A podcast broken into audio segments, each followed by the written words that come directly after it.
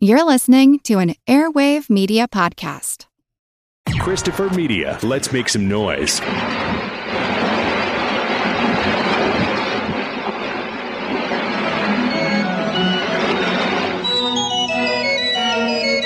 En 1887, un terrible séisme a englouti l'archipel de Goto.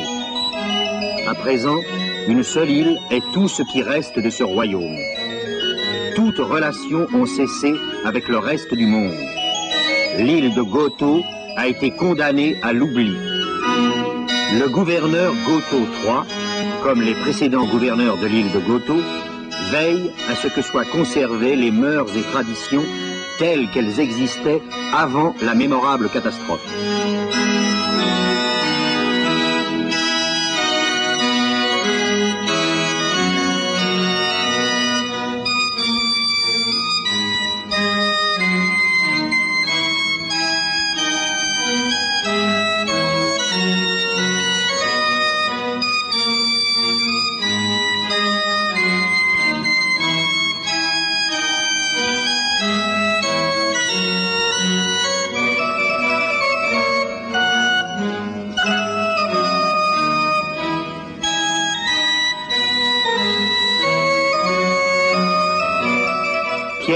Le gouverneur Goto III.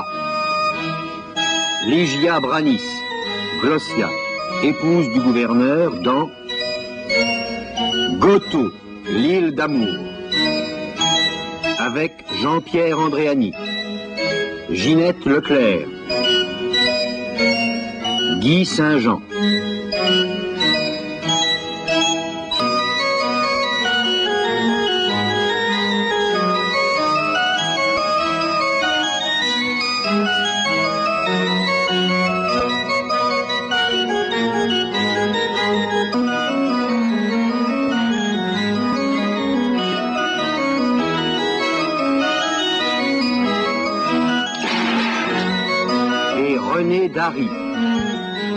Goto, l'île d'amour.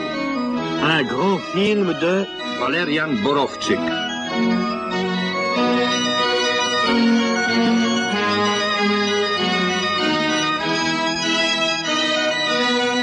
René Thévenet et Louis Duchesne présentent Pierre Brasseur. Ligia Branis dans Goto, l'île d'amour le film des façons humaines. Goto, l'île d'amour. Welcome to the projection booth. I'm your host, Mike White. Joining me once again is Miss Kat Ellinger. Hello. Also back in the booth after far too long is Mr. Daniel Bird. It's a pleasure to be back, Mike. Polish month continues, kind of, with a look at Walerian Borowczyk's Go-To Island of Love. Released in that magical year of 1969, the film tells the tale of a thief on the island of Goto, which is ruled over by Governor Goto III. After being pitted in armed combat and somehow surviving, he is put in charge of the governor's dogs, boots, and the killing of flies. Of course, we will be spoiling this film, so if you haven't seen Go-To, you have been warned. So Daniel, I have to ask, when was the first time you saw this film and what did you think? I saw it in London at the ICA, so the Institute of Contemporary Arts, in the spring of 1997. I'd seen some of Borowczyk's shorts at my local film theatre in Stoke-on-Trent. This was in 94, and uh, I'd managed to see Blanche, uh, the film he made after Goto, on, on video cassette, which was released by BFI.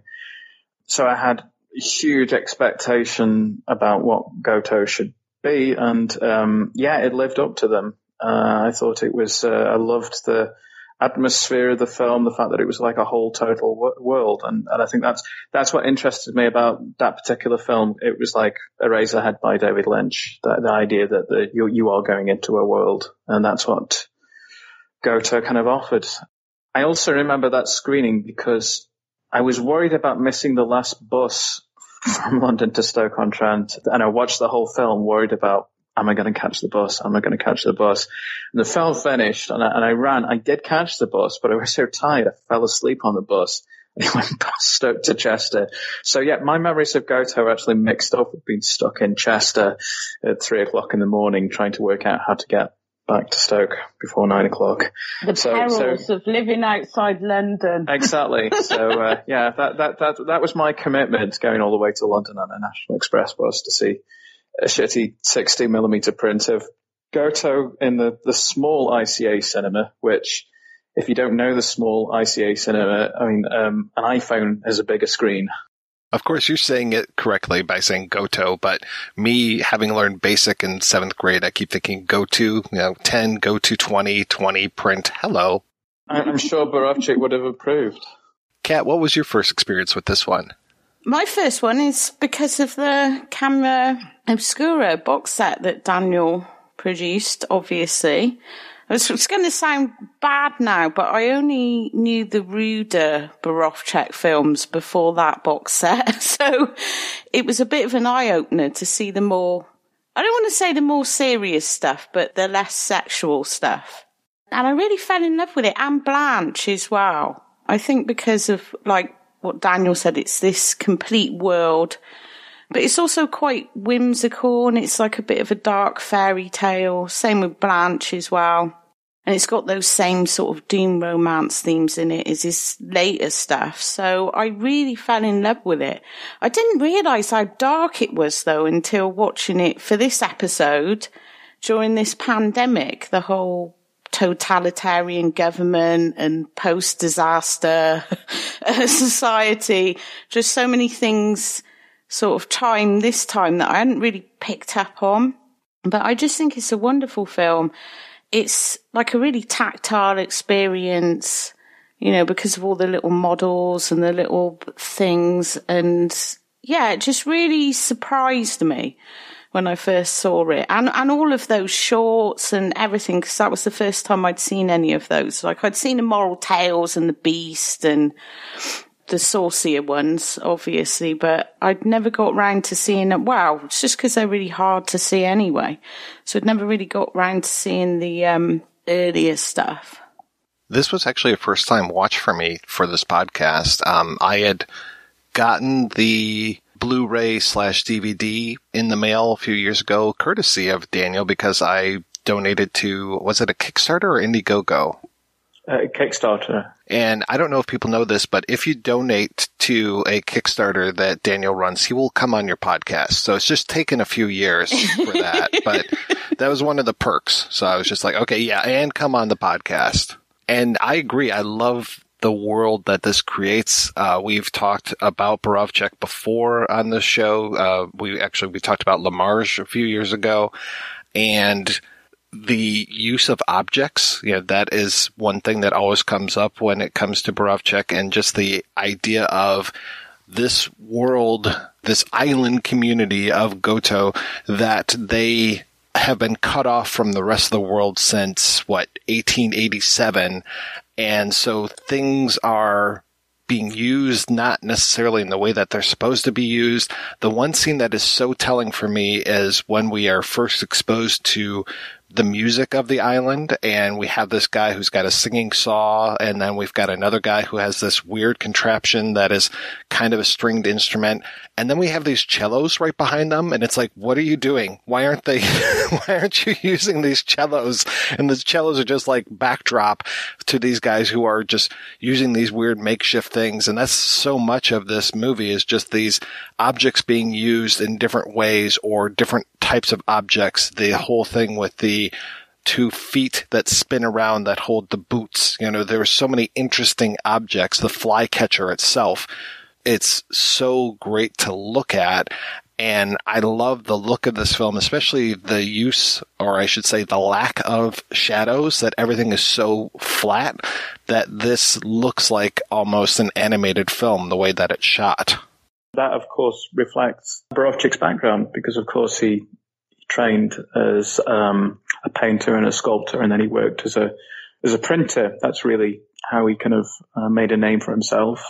He got the national prize in Poland in 1953, uh, the year of Stalin's death, uh, for a cycle of socialist realist uh, prints of Nowa Huta, uh, which is uh, an industrial town built in the suburbs of Krakow And then after that, he did film uh, posters for not very long, about uh, a year, a couple of years.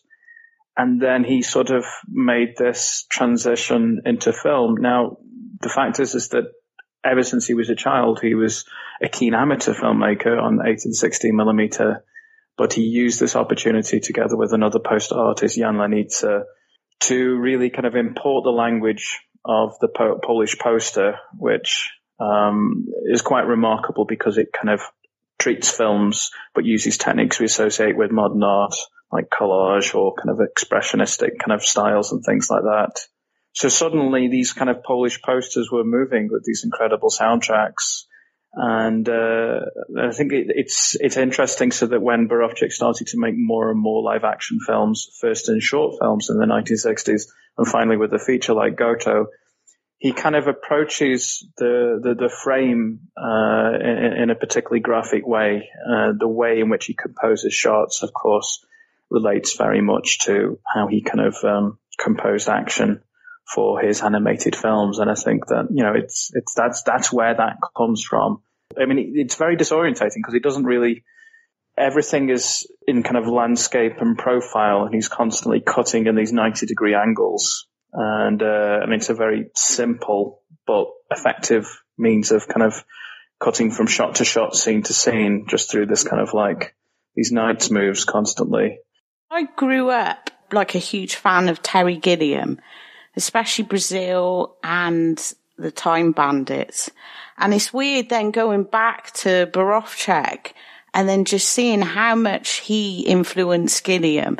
So some, even though it's like really surreal and strange, some of it, I had some sort of frame of reference for it growing up loving Gilliam's films. And it definitely has that strange sort of fairy tale aspect to it. Like when we talked about Case of the Rookie Hangman, and you just get these strange fantasy societies with these weird little inventions and you just look at them and you just think, how the hell does someone come up with that? Just out of the air. It's really sublime. To go back to what Daniel was saying about the Polish posters, those posters are incredible. Like the Polish always have like an amazing po- like even for some crappy sort of Hollywood film, you see the Polish poster and you're like, fucking hell. Like, I tell you, all that effort in some crap film. They are incredible. It's an interesting point though. They're like art installations, especially these earlier films. They're like moving art installations. But in a very unpretentious way, because yeah.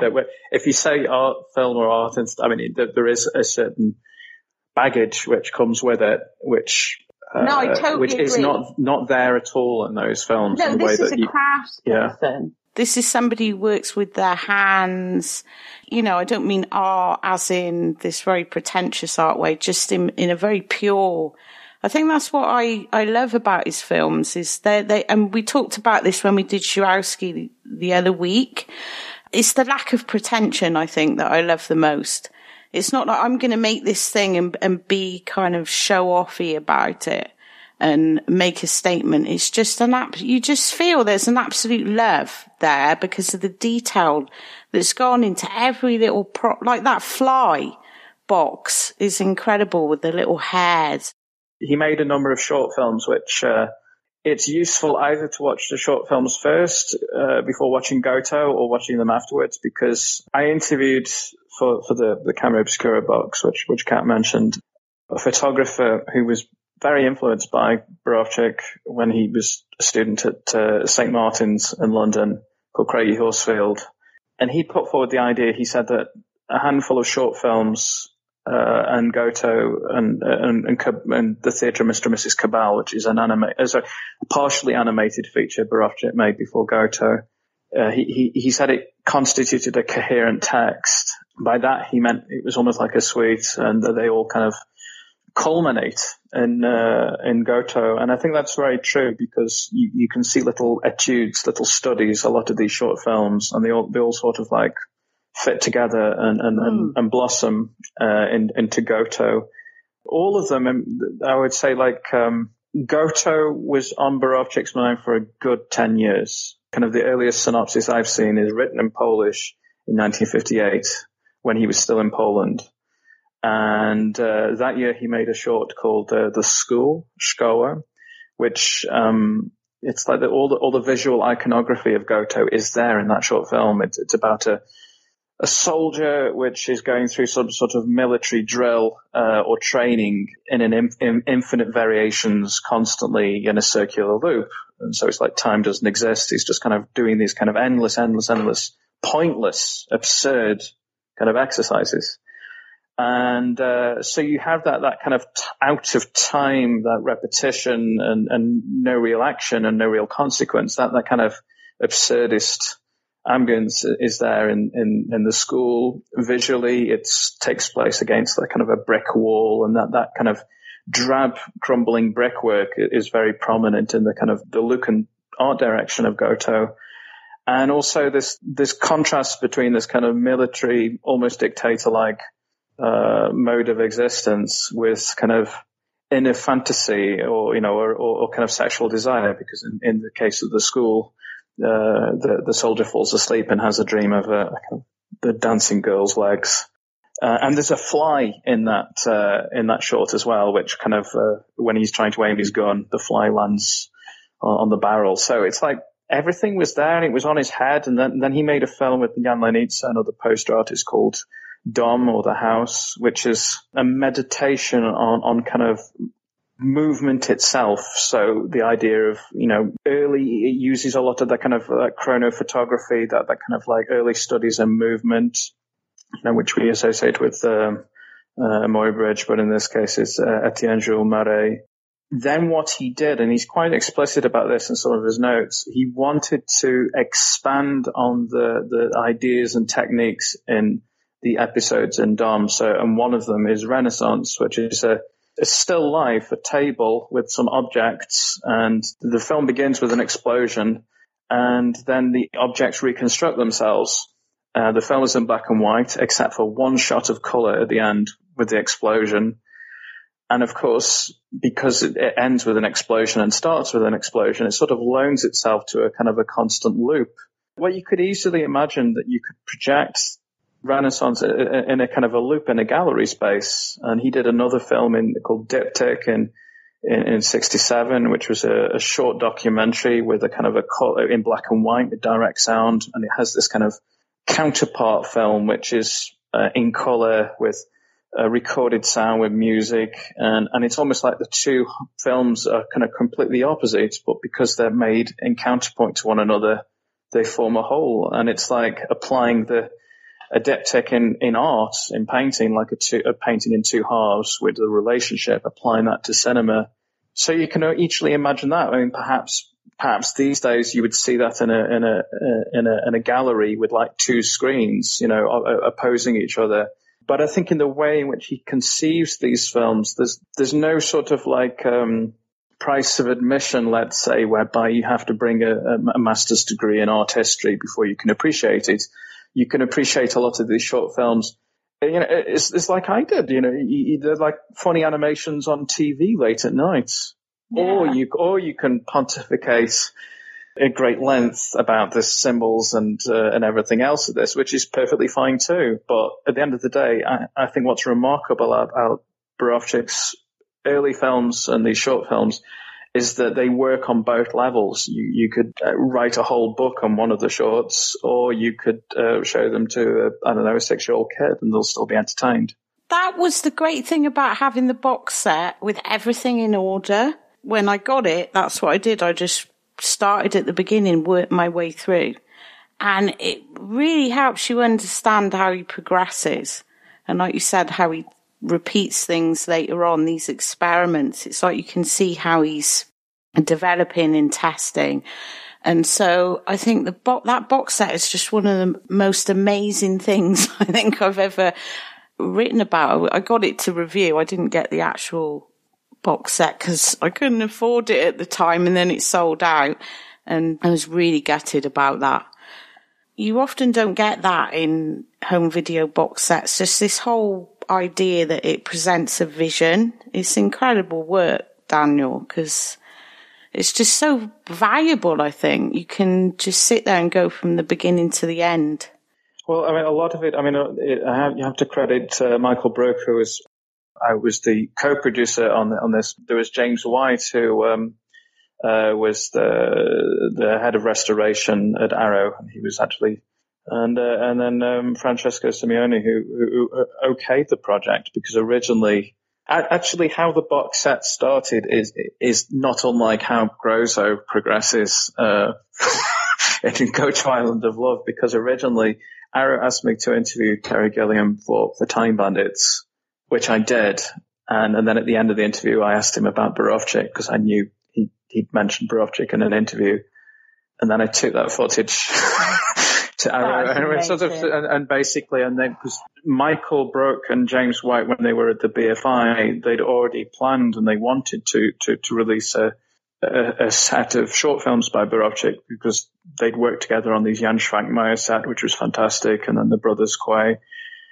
Um, but it's always been complicated with the rights uh, to those early films, and on top of that, Borowczyk's um, reputation based on his later films, particularly at that time. And, and, I think the BFI changed focus, and both Michael and James went to Arrow, so all the bits came together uh, and then and then Arrow said, well, actually, we want to relaunch our Arrow Academy line to to kind of um, keep up with you know the great work of Criterion and Masters of Cinema. So I think they were looking for a project which was a bit left of field, something which instead of saying this is a classic art film, it's let's treat this as a classic art film. And I think it was, you know, it was a bold move to take these titles and put it in the Arrow Academy range rather than the Arrow Video range because you can imagine the Beast and the Moral Tales in the yeah. Arrow Video range. It but to actually then to say that it's in the Academy is, is, is it's like a statement. So it was all it all it all worked out. And Gilliam supported the Kickstarter, didn't he? The interview for the Kickstarter campaign was the, was actually the end of the interview I did for Time Bandits, and I, and I actually asked him, said, "Look, would it be possible to, to use this as part of the campaign? Because there was a big court case uh, where Borowczyk was reclaiming the rights to his films, uh, in particular Blanche, uh, and so by the end of his life, he'd actually got the rights to the short films, about nine short films, and then two features, The Theatre Mr. and Mrs. Kabal and Blanche. But he didn't have any materials, and uh, and by that I mean, you know, copies from which you could release on video. And the copies kind of in the UK uh, were all falling apart. So it, it, just coincided that that Arrow were, were, were, were, making a name for themselves by uh, making new masters uh, of, of film, particularly films which, uh, let's say, uh, were not necessarily famous cult films, and so there was the, the agreement was between Ligia Borowczyk and, and, and Arrow to, to restore Blanche, Mr. and Mrs. Kabal and the Nine Shorts. And then, uh, then they had the idea, well, let's, let's do, uh, the other three features which, uh, belong to Argos Films, which is Goto, Island of Love and Moral Tales and the Beast. And so that's how that box set arrived. And, uh, it was a big risk for Arrow because you know Borowczyk had an unproven proven reputation. I mean, would people buy these uh, releases? I mean, obviously they would buy the Beast and Immoral Tales, but would they buy the earlier films? I, I was very keen, and it was almost a a condition that the emphasis should be on the earlier films, particularly Goto, also Blanche, but and the shorts um, because those were the films to reclaim and rediscover. And, and Arrow went along with that. And then when we, we did the retrospective, we, we focused on Goto. That was why I, because I was saving up to get it and I couldn't believe how quickly it sold out. I, I was literally two weeks off having the, and I was just like, whoa. Because, I mean, the campaign was really good. And obviously a lot of people were buy, like blind buying it. Uh, but when it was announced, I was just like, I can't believe they're doing this. And then I thought, oh, I'll have a few weeks to, you know, get the money together. And it just went, which is a great thing, I guess, because then it gave Arrow the confidence to take more risks with other things. Yeah. I mean, I agree. I think that it's, uh, I mean, I, am extremely grateful, um, for uh, for Terry Gilliam to to to allow uh, allow us to actually use that fragment uh, uh, uh, as, as part of the campaign because it kind of established uh, a narrative of, of Terry Gilliam's endorsement of Borowczyk, which was really important because it helps with the media aspect of the campaign, and, and that's something which can't be ignored. I mean, the more people that know about it, the more they can contribute. Uh, I think it did. Uh, I don't know how Terry Gilliam feels about this, but it did. It did kind of establish a story whereby uh, everything which Terry Gilliam got for the Monty Python animations came from Borowczyk, which is which is not really true uh, in the way that uh, I think that a lot of people, a lot of filmmakers, suddenly realized the possibilities of making films using cutouts in a particular fashion. Borowczyk was there early, so was Jan Lenica, and and then there were people like Larry Jordan in the US and Gilliam so it was, uh, but at the same time, it, it really helped the campaign to actually have Gilliam's name, to, to have people framing the film in the context of yeah. Terry Gilliam's films and, and, Monty Python. And I think that, that those were really good associations to have. And, uh, so, uh, yeah, it was very lucky and, and, and, and had a lot of, uh, attention, which it came as a big surprise to me, at least. And I agree. I don't think he was completely influenced by Borowczyk, but you can see, you know, there's some influence there, but it does give you, coming into it blind, it gives you that frame of reference. If you've grown up on Monty Python, if you've grown up on things like the Time Bandits, you can then watch a film like Goto and you don't feel completely flailing around in the dark. You can get into it on that level like you said, this sort of crazy animation, this, this strange sort of fantasy vibe. You don't have to be approaching it from up high like some filmmakers, like you said, you have to understand all this stuff about art and it can just feel too intimidating. And I think that Gilliam reference was, you know, the thing, because so many people, especially in the UK, especially people like my age who grew up on things like the Time Bandits, was suddenly interested in a film like Goto. Can you imagine if they didn't have that reference, how much it would, you know, some strange French Polish film that you know um, that, that's on an art label. I don't think it would have had the same resonance. Not not at all. Uh, I, the one thing I do regret is that before it was about six months maybe even earlier, maybe a year before the, the, the Camera Obscura box set came out, uh, there was a, a, a, theatrical re-release of Time Bandits. And there's a short film by Borowczyk called uh, Gavotte, which, which of course has a bearing on Goto because the, um, the idea of the short film is that, um, as the title implies, it, it's based on a piece of music and the kind of the emotion of the music and the, the length of the music uh, serve as kind of parameters for this little drama. It is conceptual and it sounds terribly dry, but it's not, it's not dry at all because the film is really about a recital of a piece of music in high society, but Borowczyk, Tom and Jerry style, uses the camera frame to focus on two, two dwarves. And he kind of frames it as such whereby you can't see the the people uh, who are who are kind of like they're all at waist height, like in a Tom and Jerry cartoon, and they're having a fight during this music, and then they're, they're, and it's hilarious, and and but at the same time, it would have been perfect as a short to go with Time Bandits. And I think that's what's interesting about the two filmmakers, because I think visually Gilliam is very, very different from Borowczyk because Gilliam is very, very baroque and, and, and like Orson Welles with this wide angle lenses and, you know, everything's in the frame. Absolutely everything in terms of the costumes. There's more is more, you know, everything's in the frame and the camera movement. Whereas Borowczyk, in fact, is the opposite, the absolute opposite. He talked about this in an interview, um, around the time of the Beast and he said that he looks through the viewfinder and he eliminates.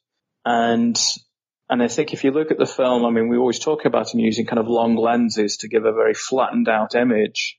Um, but another consequence of using those kind of long focal lengths is that if you're filming, for example, a table, if you, the wider the lens, you get the whole table, bits of the room and the windows. Whereas if you're using a long lens, you, you just end up with a few things in the frame and then if you look through the frame, and then decide what is the absolute minimum I need to make this function as a shot. And if there's anything which is kind of uh, superfluous, he'll get rid of it. So he, he's kind of like building composing shots, almost like isotypes, you know, like when you, you go to a, toilet and they're kind of reduce uh, man and woman to this almost like a, a diagram suggesting something, almost like a symbol. And, uh, and he does that with his graphics. You know, what is the absolute minimum I need to make this shot work? What's the absolute minimum I need to make this film work? So he's a master. I think at his best, he, he is like super economic if he doesn't have to use color, he won't. Uh, if he doesn't have to use uh, people, he won't use people like in Renaissance or something like that. And uh, and that I think is very different from Gilliam. But at the same time, a film like Time Bandits and Gavotte, they both have dwarves. They're both funny, and and I think there is a, a continuity. And why not? You know, it's that humor, that mentality. That's what they share. The fact that they're both fine artists who are working, who just happen to be working in film and they both have a particular uh, humorous way of looking at the world in all of its horrors. And, and that's another thing I think Gilliam and Borowczyk share, the fact that um, what is funny one moment is horrific the next, and they don't offer signposts as to the tonal shift. And uh, I mean, that's particularly the case in something like Brazil. When the end of Brazil, it gets quite frightening. Or in the case of Dr. Jekyll by Borowczyk, when um, you know you don't know if it's the funniest film you've ever seen or the most horrific film you've ever seen. I think there are continuities. Can we talk about the humour in Goto? Because I said it's weirdly dark, but it is also. I think that's one of the things I love about Borowczyk. I always get this sense sometimes that he's sticking a finger up at these very bourgeois, pretentious sort of ideas, and you find this humour in there anarchic humour. And there's a lot of it in Goto. I said it's like quite a dark film, but there's also some really funny parts to it because of the absurdity. And it's also very sensual as well. You get the little peekaboo looking in on women and their bottoms and stuff, and it's all a bit cheeky. So it never gets too dark to be this thesis on, you know, like this very dark. We were talking about the fifth horseman is fear recently, which is great, but it's just very dark, very stern. And within something like Goto, I think that's why my memory of it was that it was far more whimsical. That was the emotion I took away from it. And then watching it back this time, I thought, actually, there's some really dark things in this that were just standing out more, I think, because of the current climate. It's difficult to describe and characterize the tone of, of, of Goto. Um, for me personally, I'm not sure if it's whimsical, but at the same time, it does have this kind of um, fantastic, fanciful atmosphere in, and, and in terms of the way it's kind of presenting this world. Uh, but it's a very melancholic film. That was my takeaway from watching it. When did that box set come out? A few years ago that was the emotion that I remembered from it. And then watching back, I thought this isn't actually that whimsical, although it is still parts of it are funny as well. It is a strange one. It's, um, like it shifts all over the place and it is very sad, like Blanche as well. But I think that's what I love about those two films. One thing which doesn't really get pointed out enough about Borowczyk is that mean, everyone always talks about him being an erotic filmmaker, and he always used to say, you know, I'm not an erotic filmmaker because the whole business of an erotic film is to to, to titillate. And you know, yes, I'm these films. Some of these films are sexually explicit, the famous ones, but the other ones aren't. But if there is one thread which I think you could trace through all of his works, with one or two notable exceptions, is that he is a, he is a, a comic filmmaker. Uh, most of the short films are engineered around getting some gags in, not unlike silent films, which of course has a bearing on the tone, humor, and look of Goto. Uh, so, I mean, he is a comic filmmaker. I mean, The Beast is, it's a farce. Dr. Jekyll, it, it's, I don't know, a, a Sadian farce. Is that a new genre? Yeah, uh, no, it's you know, total but, but Assad, Assad is, is kind of funny as well in its own horrific way. And so these are all, but but in the case of like probably something my favorite of the, the shorts is a one called Angels Games, and that that's definitely not funny. It's a film which goes out of its way to say that it's not about the concentration camps, but although there's nothing in the film to make that explicit, the fact that the film at the beginning says this this film should not be confused with anything that happened, it, it clearly is about the, the, kind of the the camp experience, and there isn't much humor in that situation. Uh, and Goto is, is, you know, there are funny moments in terms of the characterization. I think the way in which, like, all of these are kind of old, kind of uh, military type people that they're kind of, they're, he casts to type so these people look like the characters they play, and then he sort of accentuates the these characteristics through costume. So all of these kind of people who are like kind of like uh, bald and these tiny kind of glasses, like kind of professors or the guy with the kind of the earpiece because he's deaf. That's his humor, I think, and it's it's um it's you know it's almost pantomime like. Well, fighting over fly catching and stuff, all the stuff with the flies, I find really funny. Just the fact that somebody would be that into catching flies, and it becomes this, re- just this really absurd. I just find it funny. I find Dr. Jekyll I mean, me and Sam just did an episode on Dr. Jekyll, which hopefully is going to air soon, and we were just laughing about that. just, you know, laughing about the absurdity of the, the situations. I think that's one of his greatest strengths. I think in terms of the sexuality, it's a very innocent sense of sexuality that's also funny. Like some of the shots in Goto, like the women in the brothel, and spying in binoculars were almost like those images you get on the saucy postcards. There's there's this sense of innocence about them. And and even in his later stuff actually, even in stuff like The Beast, the it's not entirely serious. It's not like you said, it's not a erotic in the sense that, you know, then he's making a film to commercially titillate people.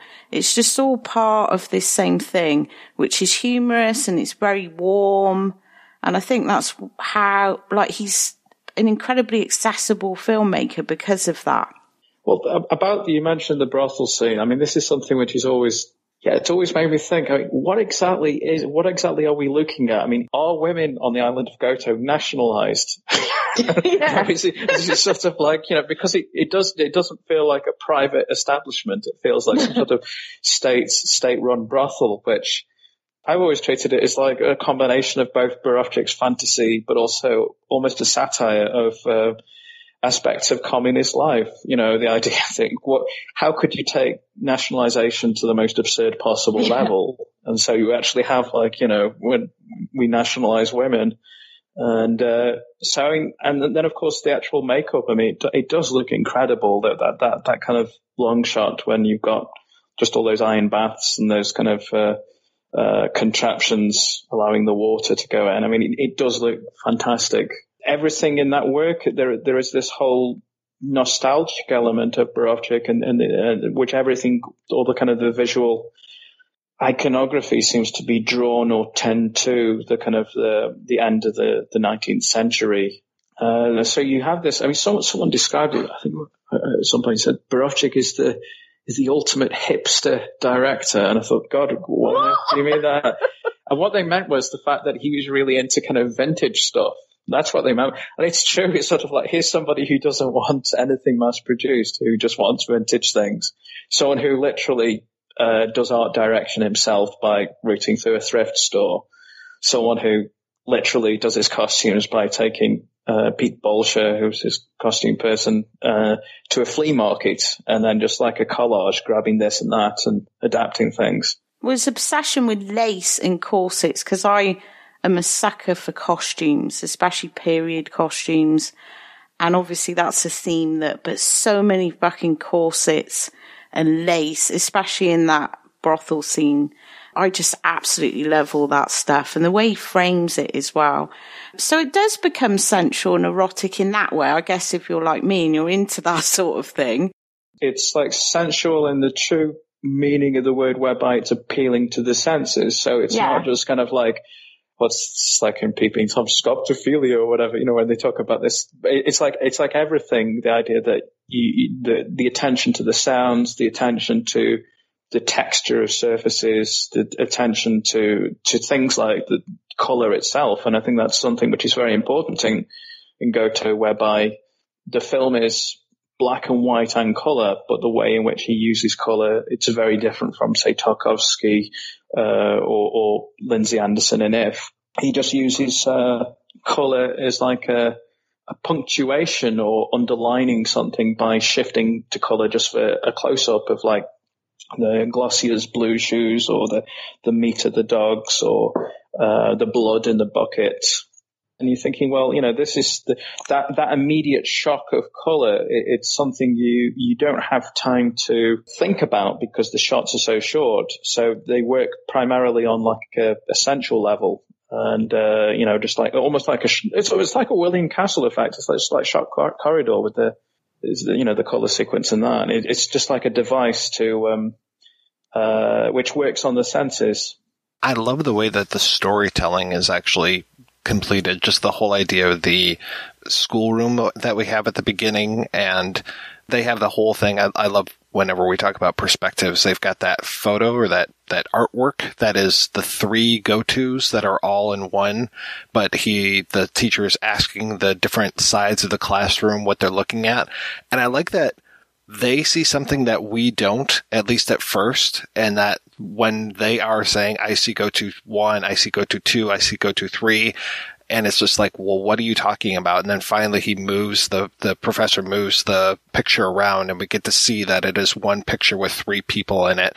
And of course, this being Easter, I'm thinking of, of the, uh, the Trinity, you know, and just like, are these just the same person, basically just three different aspects of leadership or the governance of the island?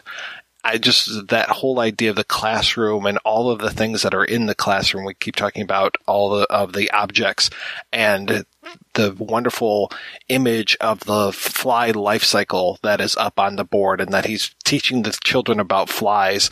And then it's also a nice way to bring us into the story too and give us this whole idea of Goto being an island that has been cut off since 1887. And I have to, I was trying to find out, was there some sort of significance to January 12th, 1887? Was that something special in history? But I was unable to find out anything in particular where I was like, oh, okay, there was something that happened on that date. It's genius how he gets, because he introduces us to this completely fantasy world. And in that single scene, using the, the prop of the, the three emperors or governors, the Goto guys, he, he just gives us all this exposition in a couple of minutes that we now suddenly understand how everything is set up on that island. And it goes back to what Daniel was saying about economy. It's, it's genius when you look at, because often when you're trying to do fantasy, and I've been trying to write a fantasy novel and it's so difficult not to overload people with exposition, but you, at the same time, you're trying to present something that's not like our world. So it's like, how do you do that? And the way he does that visually, and drawing us in with the with the school children so that the school children tell us this history. You know, you don't feel weighted down with all this kind of history of the island. It's just, just done so quickly and so beautifully in a way that you engage with it as well. Cause like you said, Mike, you can't see the other Gotos uh, initially. I just think it's just fucking amazing storytelling. There's so much in that scene. I mean, I mean, you, you could think that usually, you know, another filmmaker may just turn that into like a, a credit roll at the beginning of just yeah. in the context. But there's so many visual things which you, you make inferences from. It's like the, the teacher with the kind of the greasy hair and the stubble and the glasses. It's conjuring up the, the, so many associations, uh, that kind of, uh, Eastern European, kind of Polish pre-war Habsburg, you know, that, that kind of period, uh, sort of like a pre-war sort of, is it the early 20th century or the late 19th century? Is it an Eastern European country? Is, is it, is it kind of like a, more of a German country or is it, you know, what, what is this? It's not clear, but there are little things which suggest it. And then you look at the, all the, all the school children and, and they're all wearing the same militaristic costumes and you automatically start thinking of kind of military dictatorships or, or, or sort of like kind of communist uniform aspects. And then this whole, this, this trinity, which of course does have this religious connotations. But then that aspect is also in, in kind of Soviet life, you know, the cult of personality of Stalin, the way that basically you have a, an ideology which has no space for religious thought. At the same time, you know, the kind of the tyrants are kind of exalted and treated with exactly the same kind of structure as, as, as a religion. And, and so it's almost like, you know, a commentary on that aspect of, of kind of uh, communist or particularly Stalinist life. The fact that um, last year uh, I, I, was in Armenia uh, working on, a, an installation featuring Parajanov's outtakes, and we were in this incredible cinema, which was made in the 70s in this kind of brutalist, futuristic fashion. But we were using the foyer and the foyer had stained glass windows, which, and, and steps in this kind of scale, which were clearly either inspired or drawing or associating with the church. And so you have this strange mixture where we're, we're, in a, what was a communist country with communist architecture, but at the same time, it looks like a, a religious church. And so I think that, that, that there's early scenes of the way that, yes, the, this isn't a religious community in the normal sense, but you have this, you still have funerals, you have these weird rituals, there's, there's kind of uh, executions, and then you have this kind of military leader. It's drab and run down the way that people are, are not clean shaven and everything's a bit tatty and a bit worn you're not sure when it happened. Is it, you know, what time are we in? I mean, Borowczyk makes it clear that it, it's a story of the present.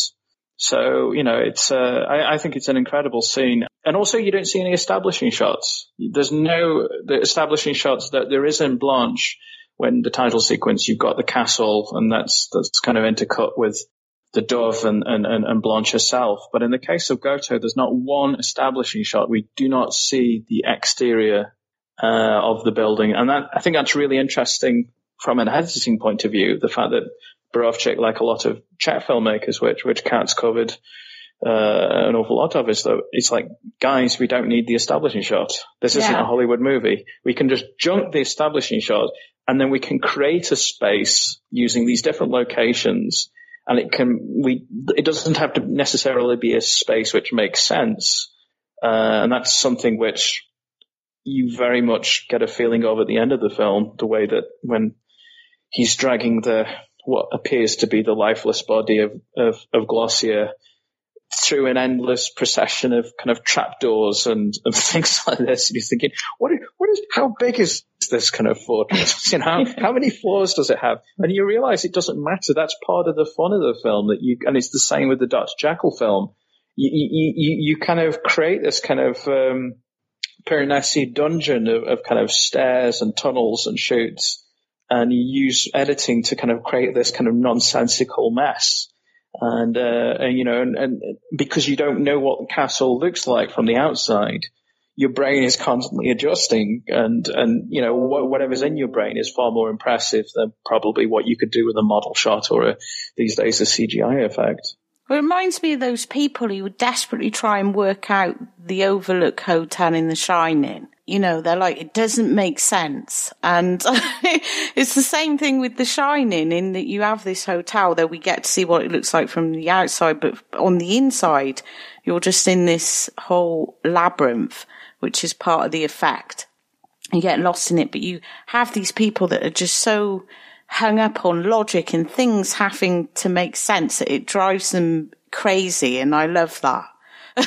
I just, it's like, let it go. Just the whole idea is, I think with this film, you're put into this space, but instinctively you start to understand it very early on you don't need to, like Daniel said, you don't need to have the established, like if it was a Hollywood film, you would get the, you know, in a land far, far away in 1887, like you'd get this whole thing and then you'd get like shots of the island and, you know, you really don't need that because it's such a, like I said, a tactile film and, and a film that's very sensual.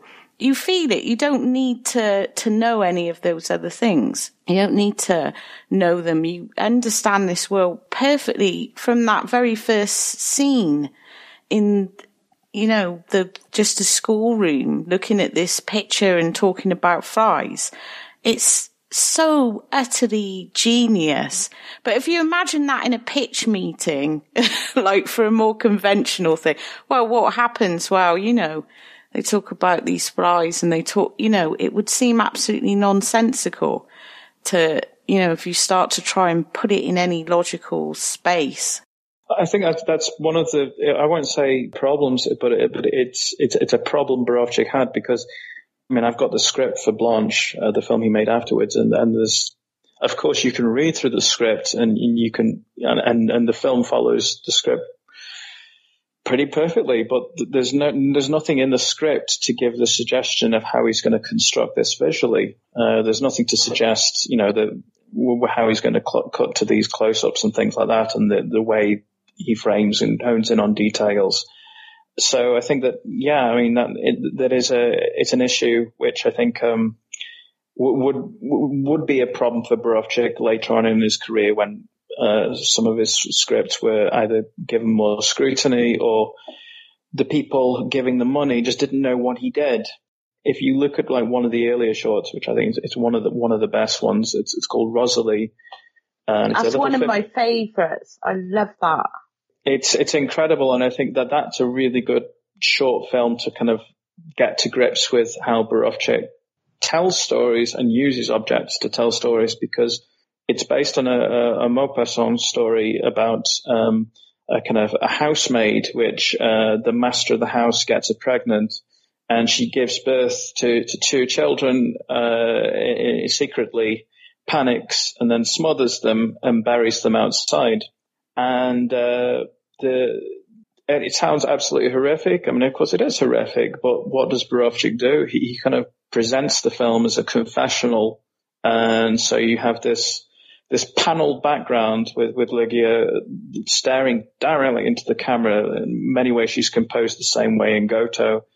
And she tells the story, and then basically Borowczyk cuts to objects which are kind of laid out as pieces of evidence and, and of course, you, you, you are being presented with these objects, but because of the narrative, you are imagining how those objects feature mm. in the story which is happening off screen. So when you see a spade, of course, all you see in the film is a spade with some soil on and a, and a, and a kind of a, a label identifying it as evidence.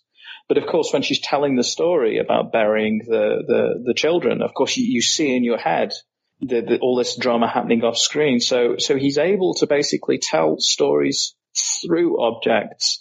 And I think that's very much the case with the, the, the school at the beginning because you have all this exposition, which Kat mentions, uh, and, and then you see this kind of cabinet of curiosities with all these objects inside. But of course, the context, the, all that exposition influences and changes the way you think about those objects. So all of these objects have great symbolic significance, and it's not it's not that they're not kind of like symbols for something abstract. Uh, they're quite concrete in what they symbolize. If you see, like in, in the Rosalie short, if you see a, bundle, I mean, it's it's obviously the children inside. It's it's like a symbol in a in a much more kind of fundamental way. Nothing fancy. We were talking a little bit about the religious symbolism and just that everything is an ascension. We have so many things that are up high in this, and I don't know if that's because of what happened in 1887 and that we have to take to the heights, but just that even when we're introduced to uh, Grozo and the other uh, criminal that he's got to fight, that there's this ascension uh, up this elevator and everything seems to be taking place upstairs or in elevators or up elevators. And even when it comes to the area where they have to fight at, there's also a stairway there so that we've got Goto above everybody else. So that he and Glossia have to look down at the rest of it. And it seems like all the nobles are up there and all the riffraff is down on the floor. And we are talking about the humor. I mean, the whole thing of the fight that they have, it is, it looks like something that Charlie Chaplin would do. You know, the very large man who, of course, can kick Charlie Chaplin's ass, but we get some uh, good uh, bops at the head going on with this. I'm not sure what the rules of this game are as far as why one person's head is covered and the other one's given a stick, but it works out for me watching it. Well, my, interpretation was the the guy because he killed, he, he gets a bag over his head. But because because Grozo only st- uh, stole a pair of binoculars, he gets a stick. Uh, and of course, it may be I, I, don't know. I'm just guessing here, but it's uh, leveling out the odds just to make it more entertaining. Because I guess it's more about entertainment than, than law and order, which I guess is another way in which the film resonates with the the climate we're in right now, particularly in the states. You know never mind justice. Is it entertaining or not? You know, yeah. were, the, were the ratings good? You know, I was number one on Facebook, and I just found out I'm number one on Facebook. I thought that was very nice. For a long time, when asked, okay, what are your influences? It was very clear that Borowczyk was not somebody, he was not a, cine, a cinephile. and he wasn't like, uh, yeah, when he got his camera, he wasn't making homages to, to Hitchcock or something like that. He, he, he was interested in the, the camera itself. So he usually when he got asked who were your favorite filmmakers, I mean, he would say uh, um, uh, Chaplin, uh, Keaton, Eisenstein, uh, Vittorio De Sica, and uh, and uh, Émile Cohl, and Reynaud. And for a long time, I thought, well, these are kind of almost kind of get out of jail type answers. I mean, who doesn't like Chaplin? Who doesn't like Keaton? But when you think about it, all of these filmmakers, with the exception of Eisenstein, and, and definitely De Sica, these are all silent filmmakers. I mean, Eisenstein, of course, is half and half, but these are all silent filmmakers. And I think it's a really important way of looking at his films whereby, and I don't want to sound like Peter Greenaway, who was in, incidentally of that generation of people who were very influenced by Borowczyk's shorts in particular. But the basic idea which Greenaway goes on and on about, you, you can you can see very much in Borowczyk's work. It's just that Greenaway articulates it better, whereas I think Borovchik puts it into practice much more effectively. And that is the feeling that in many ways something in cinema died with the introduction of sound in 1927. You know, as soon as we came to a, technological point whereby we could just kind of film theatre, that whole visual language uh, which encompassed pantomime, it encompassed music. All of that was lost. Chaplin and Keaton uh, are the kind of the, the, the double pinnacle of that period in many ways. I think you have this 40 years later, so in 1967, 1968, you have three films which I think are equally significant. They're, they're completely different in many ways, but you have 2001 A Space Odyssey, The Color of Pomegranates, and you have Goto, uh, Island of Love. And you have three filmmakers effectively making silent films. And what they're doing is what Eisenstein said we should do with Alexandrov and Pudovkin with his statement on sound in 1928. Said, look, we have to be careful not to film theatre. What we have to do is think of an association between the soundtrack and the image with the same innovation and imagination as we have with montage films of the 1920s. So you have people like uh, Kubrick making 2001, which has even got title cards when you think about it. There's hardly any dialogue, but music dictates much of the film or serves as a counterpoint. You're having a similar thing with Parajanov with the color of pomegranates, that simplification, that return to pantomime, doing away with uh, narrative in a conventional sense. And you have the same with Goto, the idea of let's Let's go back to the silent era, but give it a modern twist. Let's go back to the simplicity of communicating a world, an atmosphere of feeling, but let's not be lazy. Let's not put this in dialogue or explain it. Let's, let's show it. And, uh, and I think it, it really, you end up with this, like, this acting, which is, is not, it's not it's not realistic. It's not like kind of like stylized pantomime, but it's very, very expressive. And, and, and you have that, I think it's very clear in the scene when, when Goto and Glossia go to the beach and they're, they're playing peekaboo. I mean, it's ridiculous, but it really does underline the, the tone and feeling which Borowczyk is after.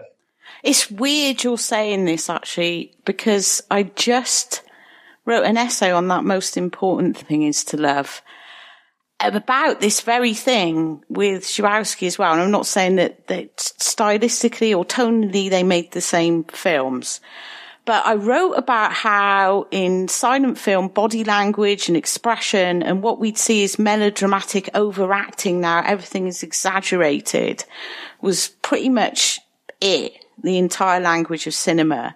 And when sound comes along, it becomes this intellectual property. People start to think we can raise the bar and we can put cinema on a par with theatre, which was always considered the more serious form of, the more intellectual, the more bourgeois form of entertainment.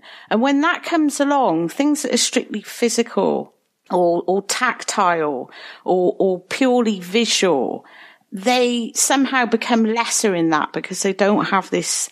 So with Żuławski, it's like the incredibly over the top melodrama, the expressive acting, the fact that things aren't told in words or logical words. They're told in screams and in crying and just this very, very over the top way that somehow when we get that sound shift becomes something that is considered lowbrow or, you know, we have to be very intellectual now. It's all about the script. It's all about the dialogue. It's all about this narrative meaning.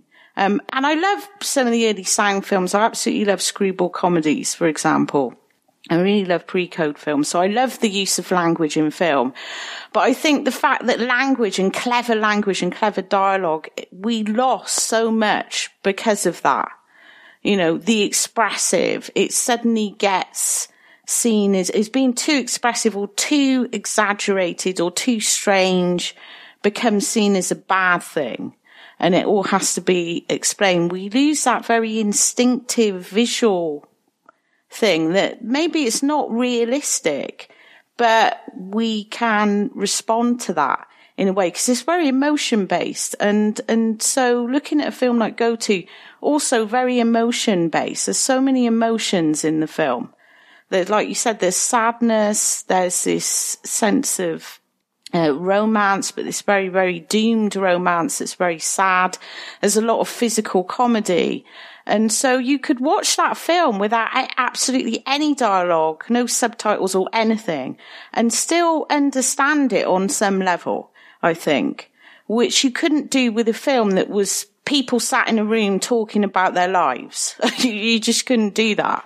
One of the advantages I had, and it was an advantage uh, like 20, 25 years ago, is seeing films like Żuławski's films or German's films because, um, yeah, because I didn't know. I mean, they weren't subtitled. You know, I didn't know Polish or Russian. So of course, you, you, your, your, your appreciation of those films is purely to use your word, like, you know, sensual. It's, yeah. you're looking at bodies in space. You're looking at, you're listening to the, um, the musicality of the voices, the intonation. So of course, you're making inferences constantly about what's going, what the hell's going on in the scene based on whether people are screaming or not, or, or, or whether, you know, they've got their clothes on or they've read them off or something like this. And I think that that, that was really helpful in terms of appreciating both filmmakers. And I think that conversely, I think a lot of the reasons why particularly Żuławski was very unpopular until relatively recently in Poland It's because people, oh, that dialogue's terrible. Oh my yeah, god. Yeah, it's, it's and, that and, thing, and, isn't it? You're listening to the film. You're listening to the film rather than looking at it. Yeah. And I think that that really, and paradoxically, the, the, the physicality of both, and I think that they, they, uh, they have many similar things in terms of the context in which they work, the way that they worked on the fringes or across genre, but they were very different people and, and, and characters, Żuławski and Borowczyk. But the one thing which I think that the most important thing is they really have a sense of, of, of kind of physical embodiment. Uh, the fact that it, it, intellectually, I think in, in, in the, in the West, uh, if, if you are going to intellectualize this, you, you talk about um, language uh, uh, as a system as opposed to the spoken word. And I think the combination of various cultural and theatre traditions, and not just Poland, but the East, when you combine that with a lot of ideas in the Soviet Union in the 20s, the idea of emphasis constantly on the spoken word. So, so, the idea of gesture, you know, how you say, I mean, the reason there was so much kind of emphasis on this is because talking about language is a social phenomenon, you know, something which you're going to be advising people how do they give speeches, how do they motivate workers, you know, why does this person uh, have this effect, or you know, who, who, what's what's what why could you end up with a situation with someone who's a great speaker reading the same text as someone who's a bad speaker reading the same text? And the good speaker makes a huge impression but the bad speaker who, who said exactly the same content the same words says it very weakly and unconvincingly so I think that there's this, this whole emphasis constantly on the, the embodiment of the story. How do you visualize it? How do you physicalize it? And, uh, and then, you know, the, how those bodies actually can relate to the story itself. Are they physically interesting and not just beautiful? Are, are, are they aging in a particularly interesting way? I mean, there's some quite gnarly and freakish looking people in Goto and, uh, and it's all the better for it.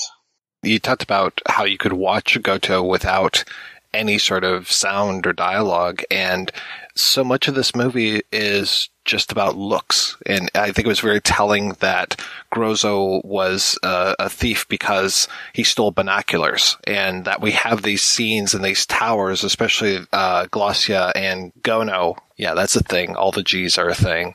Um, where they are in this tower and it seems like each window they look out of is completely different. One seems to show them the ocean. One shows them the mountains. One shows them the forest.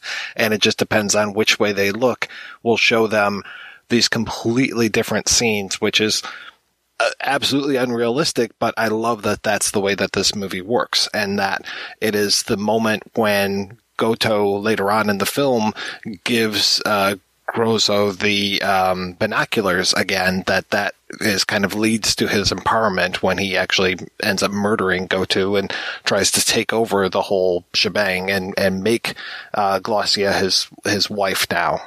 It's interesting in terms of the the way in which those three objects, those three roles, and the way that the, the governor gives him the job of the looking after the cleaning the shoes, looking after the dogs, and, and, and as as a fly uh, kind of how all of those kind of uh, objects and, and, and, those those jobs uh, play a role in the kind of the the storytelling process. And I think also this way of, of cutting at these 90 degree angles, it, it allows him to very easily to create this just geography of the island. Uh, it's not there's no continuity problems because if you if you're only if you're restricting yourself to this kind of uh, flat on look, uh, and then you and then you're progressing, you're cutting to an adjacent shot. You, you, can actually create this without painting yourself into a corner editorially, and, and the place can have as many beaches and as quarries as it wants. It's, it's kind of like chess in a way. The position of the, the binoculars and this thing that you, the powerful man has possession of the binoculars is really fascinating as well because he can see everything and it's like the binoculars are forbidden. I like that scene just before he kills him where he's like, you know, you can look through the binoculars and he, and, he, and he's acting like it's a trick. Like somehow binoculars are this forbidden thing that, you know, only certain people are privileged to. And I, I just really love those little details that tell us so much about the power structure on Goto and and he was privileged to do what, like Mike said, the the level people are up on high as well, and people are low lower down. The way he uses that physical space just to tell us about how the society is ordered. But the binoculars thing really fascinates me because you know, it's like, are they the only binoculars on the island? Like, why are they so, you know, why, why are they so dangerous? Why are they so important? And it's incredible. But then, like you said, he then uses that to show us parts of the island as well. So everything has a function. Uh, it goes back to what we were saying right at the beginning about it being art, but not this kind of intellectual detached art. Everything is very practical.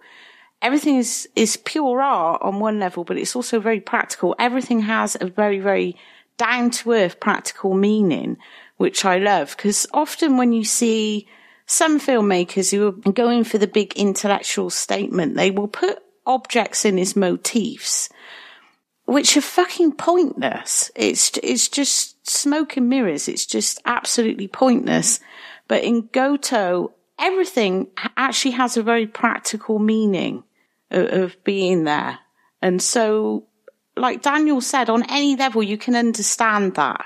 You can understand the binoculars are important, you know, and they have this particular meaning. And I just absolutely love that part about it because it feels very grounded in that way, very earthy, very down to earth. Well, I think that, that really is Borowczyk's legacy in many ways because I know it gets the headlines, the talented guy who ended up making soft porn, so to speak. But I think the, the, the actual, the real legacy is that he, he gave a generation of people, particularly in England and also France, uh, of artists, the, the possibility of saying, look, you can use film, uh, in a, in a narrative fashion. And certainly in the UK, I mean, Goto was the, the key film in that respect in terms of you had, uh, Raymond Durgnat, who wrote an excellent, very long article for film comment in 1976 called Borowczyk and the Cartoon uh, Renaissance, which we included in the Camera Obscura book. And uh, at the time, Ray was teaching, he was a tutor at both St. Martin's College of Art and the Royal College of Art. So, of course, he was screening this as part of showing films to students of painting, students of photography, so not necessarily film students.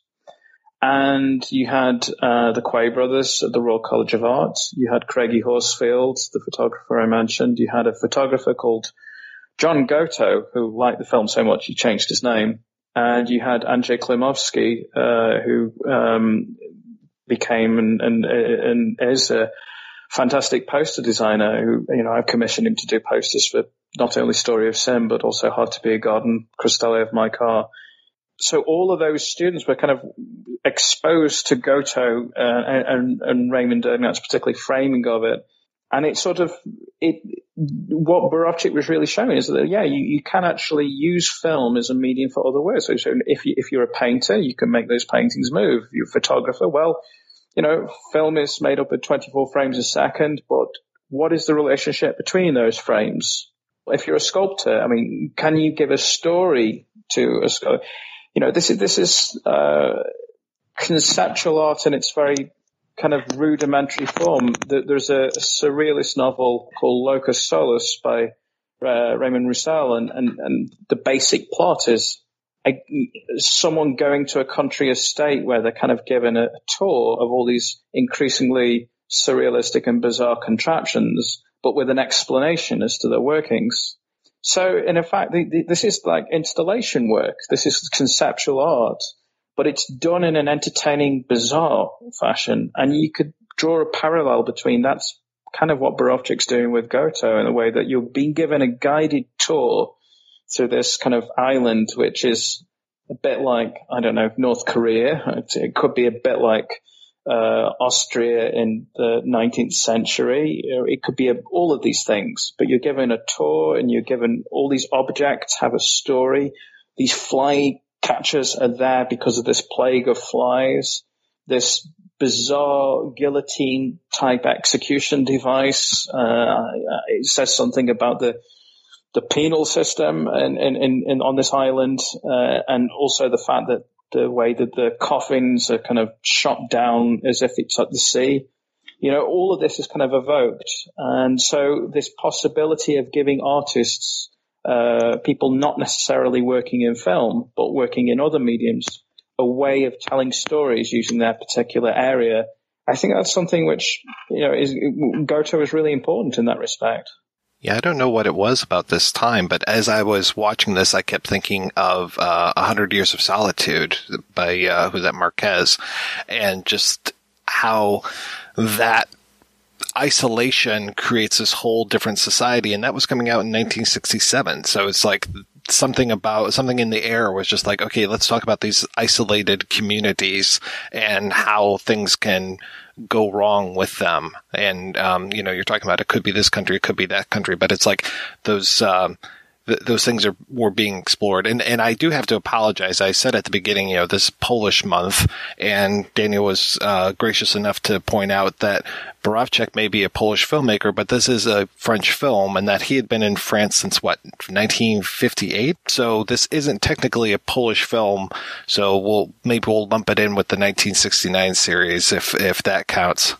This is, I think, when uh, film critics and film historians should not be too um, anal, frankly, because you're having here is a film which is conceived in Poland by a Pole who has endured the Polish experience, and yet he makes the film in France. The film is then banned in Poland and in Franco Spain, which, of course, um, well, it was, you know, the whole situation in Poland is they, they, they didn't ban film. They bought the film and didn't distribute it. uh, but it's very passive aggressive. Exactly, exactly. It. They did this with Blanche as well. And, uh, so, so you have, how do you deal with these filmmakers? And I think that certainly something I noticed in the nineties, you had these people, primarily Borowczyk and Żuławski, who were basically too Polish for French film histories and two French for Polish film histories. And that isn't helped by people like uh, Zanussi, the Polish filmmaker, by saying, well, Borowczyk, they were really French. They were really French. So you have all these questions here about what is the nationality of the film? Is the nationality important? Is it the country in which it's made? Is it the credit? Is it the director? Is it important? I mean, I've always thought of Borowczyk and Żuławski as Polish emigres they are they are people who who lived and worked abroad. I mean, it's like Joseph Conrad or you know all of these people. The, the film Goto is shot partly in the ruins of Marie Curie's laboratory on the outskirts of France, and of course Marie Curie's Polish. Uh, but she made these discoveries in France, and like Chopin, a lot of people think that Chopin and Marie Curie are French. How important is this national thing? And, and, and if we ascribe importance to it, it, it, kind of takes us down a road whereby we look at Goto as a political allegory.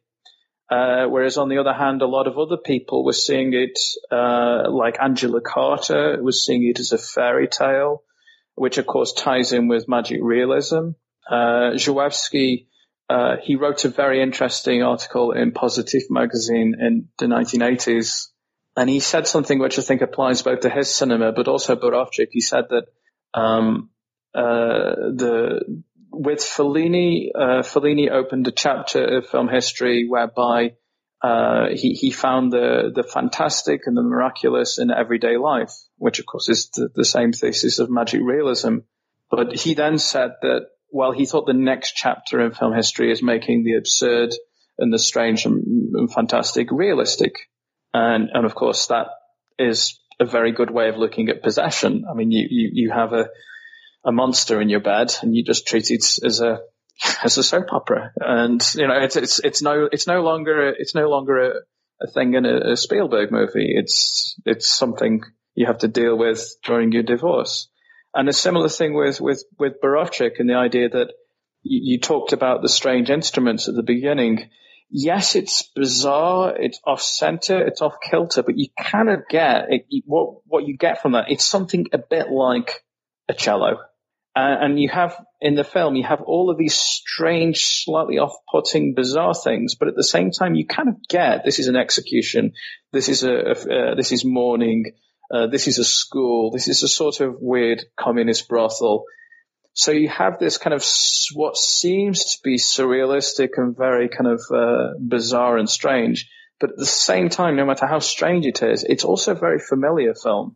It's interesting you bring up Angela Carter actually, because um, I'm working on one of my many book projects on a, a book of erotic stories, and Mike's read one of them that are inspired by, not based on, both the work of Angela Carter and Borowczyk called The Chamber of Beasts, because I see so many connections between Borrow and Carter, especially their obsession with animals uh, and you uh, with the flies in this, but the obsession of animals to do with sexuality.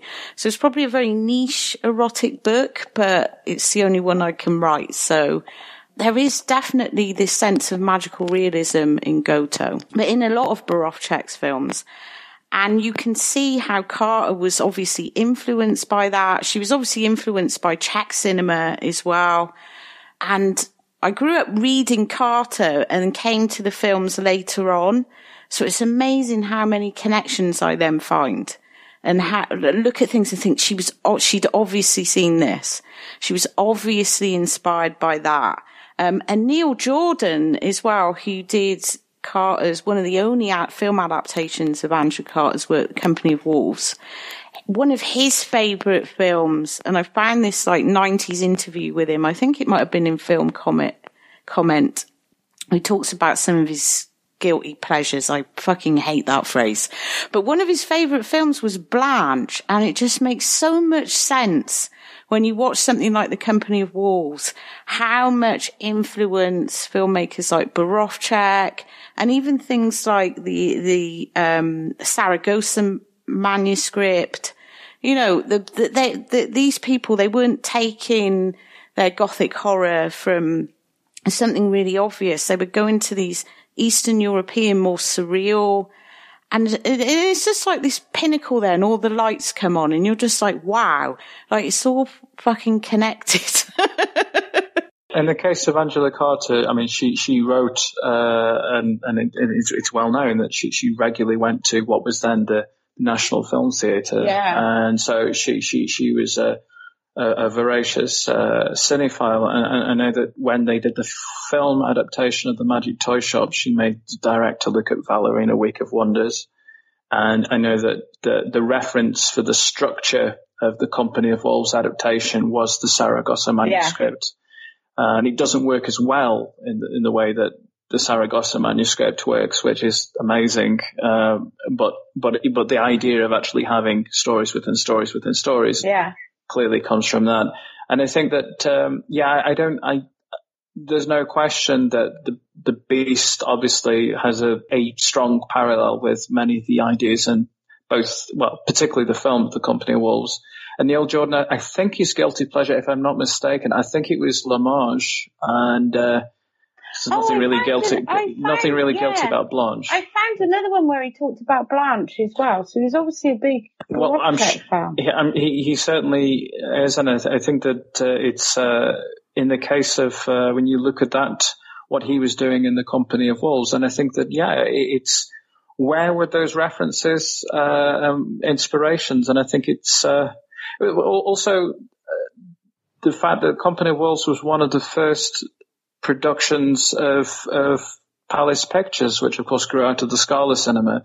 And of course, Borowczyk's films were a, a, kind of a mainstay of the Scala programming because they were perfect, uh, functioning both as, as kind of art films and also, um, yeah, exploitation films because that's how Borowczyk's films were distributed in the UK. The later ones, they were distributed by a, a distributor called New Realm, which also distributed Possession, but they were not. Um, they made their money, I think, distributing Emmanuelle, but they they were not art film distributors. Yeah, it's really fascinating when you read something like Carter's uh, "The Bloody Chamber." You can see so much of Borowczyk in this idea of women transcending and becoming beasts and things like that. There's a definite, and when I finally finish this book, I want to do like an introductory essay exploring all this. This fascination with animals and, and Carter was so obsessed with objects as well. When, when did she write The Sadian Woman? When, when did she write that one? 78, I think.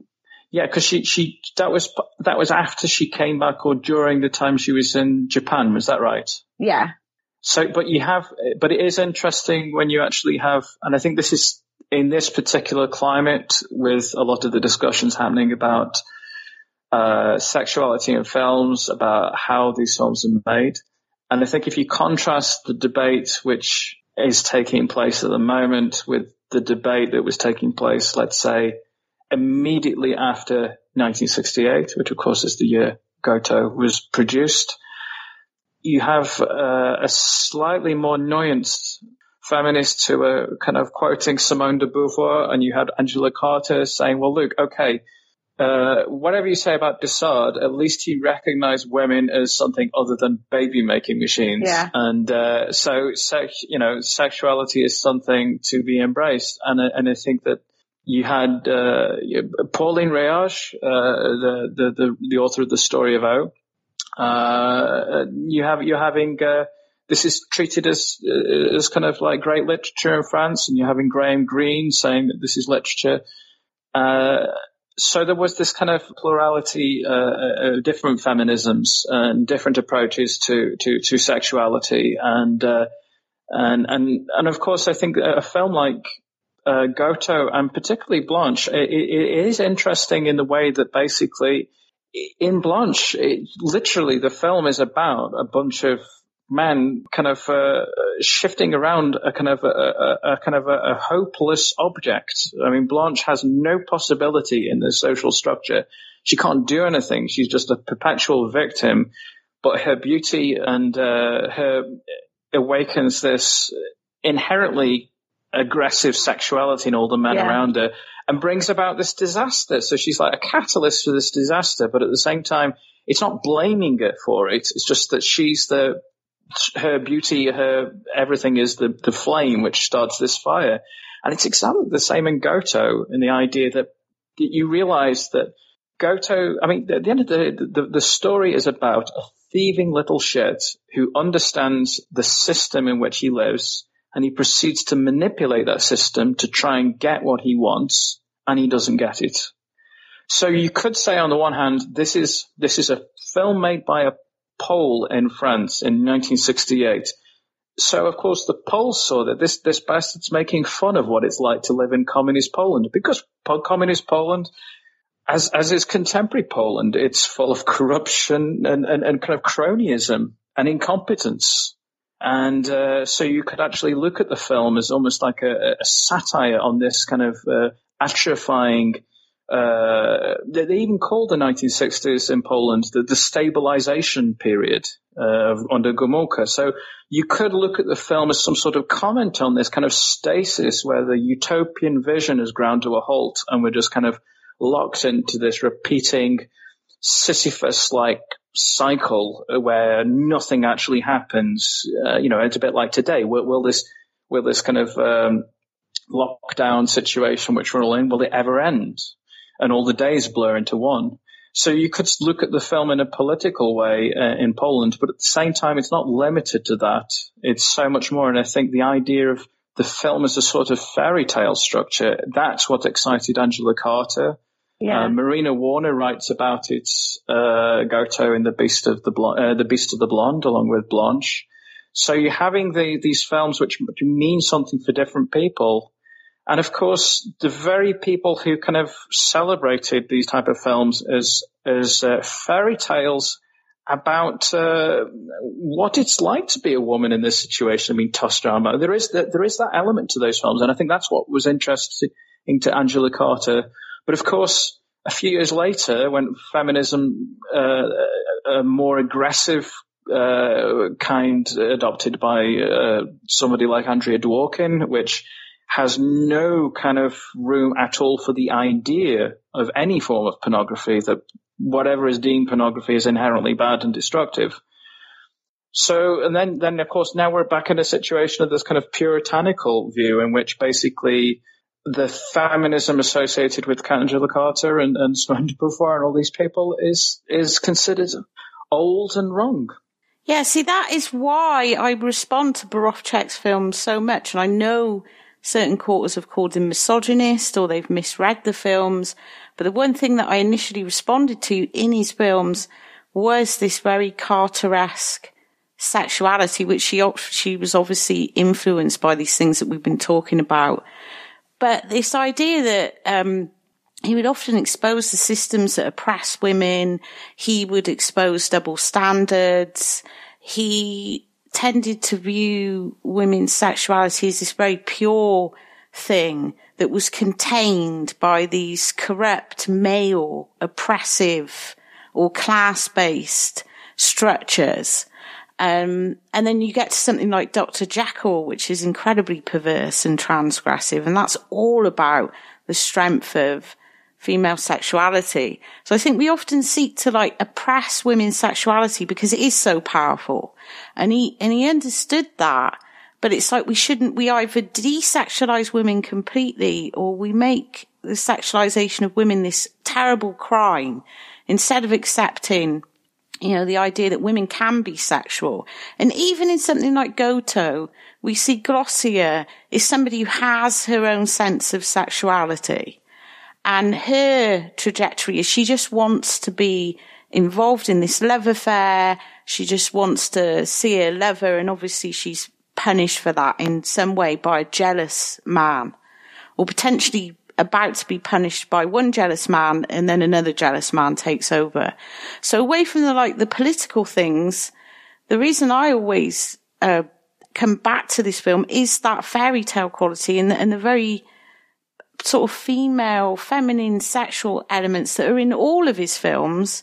They're not, you get this idea, you know, the pornographer, you know, he's looking at women's bottoms and, you know, he's objectifying women, but I've never felt that from his films. I, what I see in his films are women that are trying to be free and often they become free and they're able to unleash that. You see it in, um, convent walls, for example.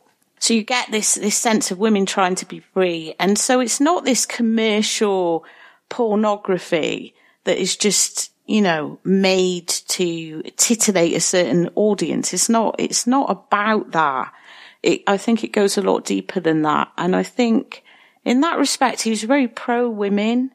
Um, I can see why Carter responded to that because if we read the Sadeian woman, it's all about that. And she's got that famous quote about de Sade, you know, whatever you want to say about him, he argued for women, a woman's right to fuck and to fuck her, her way into history.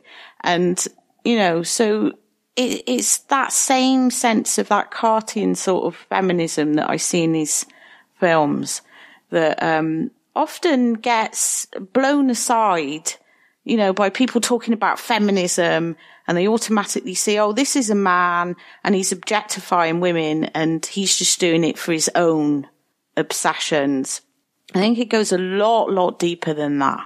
I think that the problem with those whole debates is, is the fact that, and it's, I think the problem with the word feminism is the same problem as the word pornography in the way that they mean nothing. I mean, you have to yeah explain what you mean by them so that you the person you, you you're having the conversation with is aware of the, the terms in which yeah. those uh, and, and, I think that the, and the question which is I think it's an important distinction is is sexuality as a subject as opposed to uh, a, a means to an end the end being well, it's part of life, isn't it? Sexuality is part of life. And Borowczyk has always framed it as just part of life part of existence. Yeah, Pasolini was the same. Fellini, and I'm, I'm broached on Fellini, but I see similar things in Fellini as well. Between Borowczyk and Fellini, of course, they, uh, Fellini was really humorous as well and would often find humor in very dark, absurd subject matter. Um, yeah, and somebody who saw things very visually, like Fellini would always start, and he started as an artist in comics as well and would always start his films, ideas for his films with a picture that he'd draw a face on a piece of paper. And that's how, you know, he saw things very visual. But there's definitely this connection there, this very central, this, it's not, like you said, taking sexuality and making it a thing that can sell a picture. You know, this very, again, a very intellectual concept of what you should and shouldn't see. It's something that's more instinctual and it's something that is just part of life. And I think often when it comes to cinema, women aren't given the, the space to have that sexual life unless it's part of some other agenda. Whereas in, in Fellini and Borowczyk and even Żuławski as well, sex is just often part of everything else. It's just part of being a human. Żuławski's relationship with women is, is, I think, much more complicated than yes. in a way that basically, um, I, I, uh, I think it's very interesting that it would appear that um, uh, these films appeal massively to uh, a female audience, and that's great. Um, but um, uh, With Żuławski, the one thing that stands out to me, not going too much into a tangent, is with Żuławski, women are very emotional in his films, and um, and they're often the most emotional. So the thing that I respond to in that is, you know, in our society at least, you know, women can be a bit emotional, but it has to be this socially conventional type of emotional. You, are not supposed to get hysterical or shout or get angry or be aggressively sexual. So I'm not saying he meant to put those things in his films. That is just the one thing that I respond to. It seems so anti convention to have a woman like Romy Schneider, for example, this huge icon of French cinema, kind of dribbling, and grizzling and, you know, feels, I don't know, strangely powerful to me. It's like a big fuck you to the whole idea of how women should be presented in cinema, which is always very tempered. You know, I find it cathartic to see someone like Isabelle Adjani just going off her fucking nut in the subway because I think a lot of women feel like that. We're just not, it's just not acceptable to like express that, I guess. You know, we might feel like that, but we can't do it. So, you know, I'm not saying that's what he was. He obviously had a very complicated relationship with women as well, but as a byproduct of that, that's just something I personally respond to. I agree exactly with what you're saying. I think that uh, what I get out of those films uh, is something very similar to what you're describing. Um, I'm just commenting on uh, in my limited dealings with certainly Borowczyk and uh, I've had a bit more with Żuławski. I think that, that I, I, really did not in any way um, have any feeling or, or of the people I've spoken to who work with Borowczyk. Um, there was like what, a misunderstanding, let's say, with the, uh, the, the actress and Story of Sin, but I would say most of the crew Borowczyk worked with were were women, and that wasn't out of any sort of political gesture. It was just that I think those are the people he worked most effectively with. Yeah. I mean, as editors and as producers and as co-scenarists and assistants and things like this. And I think this is very perplexing uh, for male film critics when they see a film which they're they, they, they feel they should condemn it because there's lots of objectifying shots of female sexuality. But the paradox is, is that, yeah, the, the reality is, is that, yeah, I, don't think he had a problem with women, anything but he saw no, things which Kat said. There, and there's a real warmth there for women, something I see with Fellini as well, and John Rollin as well, and even someone like Jess Franco. And the last uh, three of those are people that that you know, often get termed as misogynist just because they like to show women naked. Uh, automatically that's misogynist and there can't be any other reason for it. It's solely there for a, a male spectator's, his pleasure. And, and I know it's like this thing, they're trying to be kind of PC about it and support women, but actually what they're doing is saying, uh, you know, no women can be sexual because it's only for a man. Well, no, it can be for the woman herself. It can be for other women as well. It's not just this one thing. And I think Borowczyk understood that. And there's like, you can tell him and Żuławski are making those comparisons, but they're obviously, Żuławski was obviously a lot more cynical.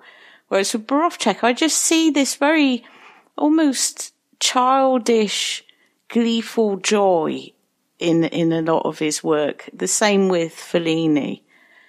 I think the problem comes from the fact that, um, uh, well, I think the problem comes from the fact that, that identity politics have pretty much, well, they've ruined film criticism, uh, certainly for this generation. and what, what I mean by that is that you take an idea, like Laura Mulvey's idea of the female gaze, which, uh, as, as, a, as, a, no, as an idea, it's fine as an idea, it's fine, and as it's an idea, so abused. Well, this is that we have to distinguish between the idea in itself and the applications of the idea. Now, the idea in itself, as it appeared, the journal and, and the context, it's you may not agree with that point, but the point is, it, it, it you have to re- agree this is an interesting idea and it serves a function.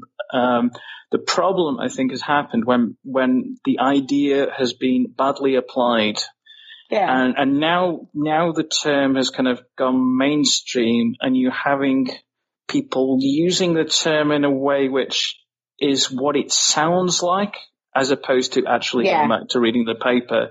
And you're ending up into this really reductive and quite brainless, I'm sorry to say, like and that saying- transcends gender. It's like saying all audiences are completely passive and you're just sat there receiving messages from some male director.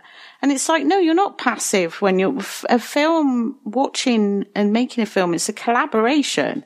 So you're, the messages you're taking away might not even be the messages that the director intended to put there.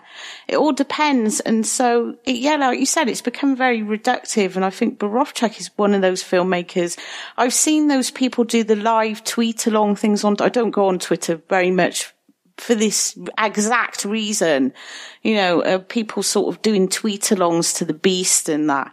Uh, especially when that box set come, oh, and some strange, uh, uber feminist anti-male gaze site doing some sort of tweet alongs. They, they'd found some John Rollin on Netflix. They were doing Borowczyk and the stuff they were reading from that, you know, it was from this very kind of aggressive, uh, annoyed tone of look at the French, uh, man filming these naked women. And, and, and I just thought, no, I just, I'm really sad that you didn't get the same thing that I did from it. It gets ridiculous. I mean, there was uh, the the situation with. I mean, without getting further distracted into this, I mean, it was ridiculous. The the the César ceremony with Polanski, and then the whole, and there was like there was something. I I went onto Facebook for about I don't know a day, and then went back off again. But when I was on there, it was basically uh, people attacking Claire Denis for not attacking Polanski, and then and then basically, so you think, hang on, so you know, uh, when, when it comes to, I would say, I don't know, a role model of what a filmmaker should be, let alone a, a woman filmmaker, but a filmmaker, it's Claire Denis. And here you are attacking this person for not doing what you want them to do or expect Yeah. them to do. And then it was followed by these two things. Uh, th- that's so fucking French. And then under that, it was like, well, this is an attitude adopted by women of a certain age. So you're thinking, hang on, so, right, we're trying to, we're trying to, gen, we're here, here, but, but racism is okay and ageism is fine. Don't you see the irony here? And then the, that's why I don't think, I think it's just like, it's like the, the dying days of Al Qaeda. All these people will just end up in caves, just basically, uh, slaying each other for not being pure enough in their kind of handling of the term the female gaze. Oh, well, it's like internalized misogyny, which is another fucking term I hate because that's basically saying, unless you would agree with my stance on things, everything else that you think, uh, has been told to you, you've been brainwashed. No, actually, they're my fucking thoughts.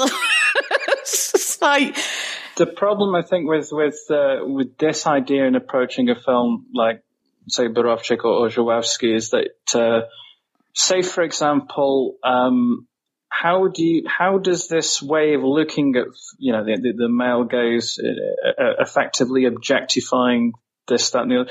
Because R- Żuławski, but it was, I mean, he, he said it explicitly. The, the women become almost like, you know, kind of uh, avatars for his.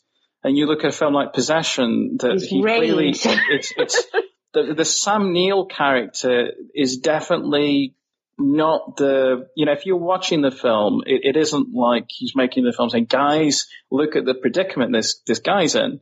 No, the interest and focus, uh, the Mark, the Sam Neill character is a cipher that all the energy goes into the female characters. Yeah, we talked about that on our episode, how a lot of men in Żuławski's uh, films are very passive, and the women, by contrast, have all this rage. So it's interesting that he chooses women as his mouthpiece to express a lot of that. And I just find it fascinating. The men in Borowczyk's films, and I mean, you take a film like Rosalie, which we've already talked about, the focus is on uh, Rosalie. She's talking, she's made pregnant by the master of the house, a guy abusing his position socially in the house. He gets her up the duff, gets pregnant. She's got no economic or financial means. And so she buries them, and yet and yet she is in court uh, on charges of effectively child murder. So you're having a situation whereby a filmmaker, the way in which you present the story really dictates your particular political leanings and also your attitudes towards women. And, and it's the whole film is constructed around empathy and understanding of Rosalie. And it's in no way, you know, the, the bastard in the story is, uh, is the guy who we, we, we don't see on screen. He's the photo.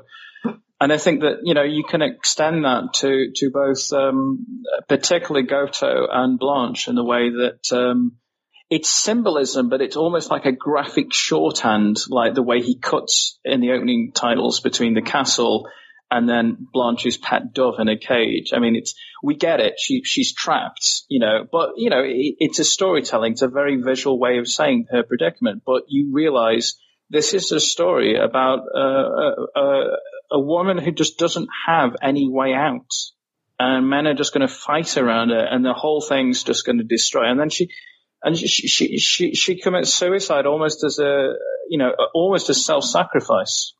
And you're having this Christian Im- imagery all throughout the film. The idea that, you know, in order to stop this violence, she does this, which is just a horrific, very pessimistic and depressing conclusion. And it's the, the similar thing. It's, it's, it's, it's, uh, Glossia's sexuality she doesn't initiate anything, but the very thing that she penetrates into the kind of the, the brain of Grozo starts into motion this whole violent rise to power, um, which involves these elaborate schemes and murder. Uh, she's not responsible for that.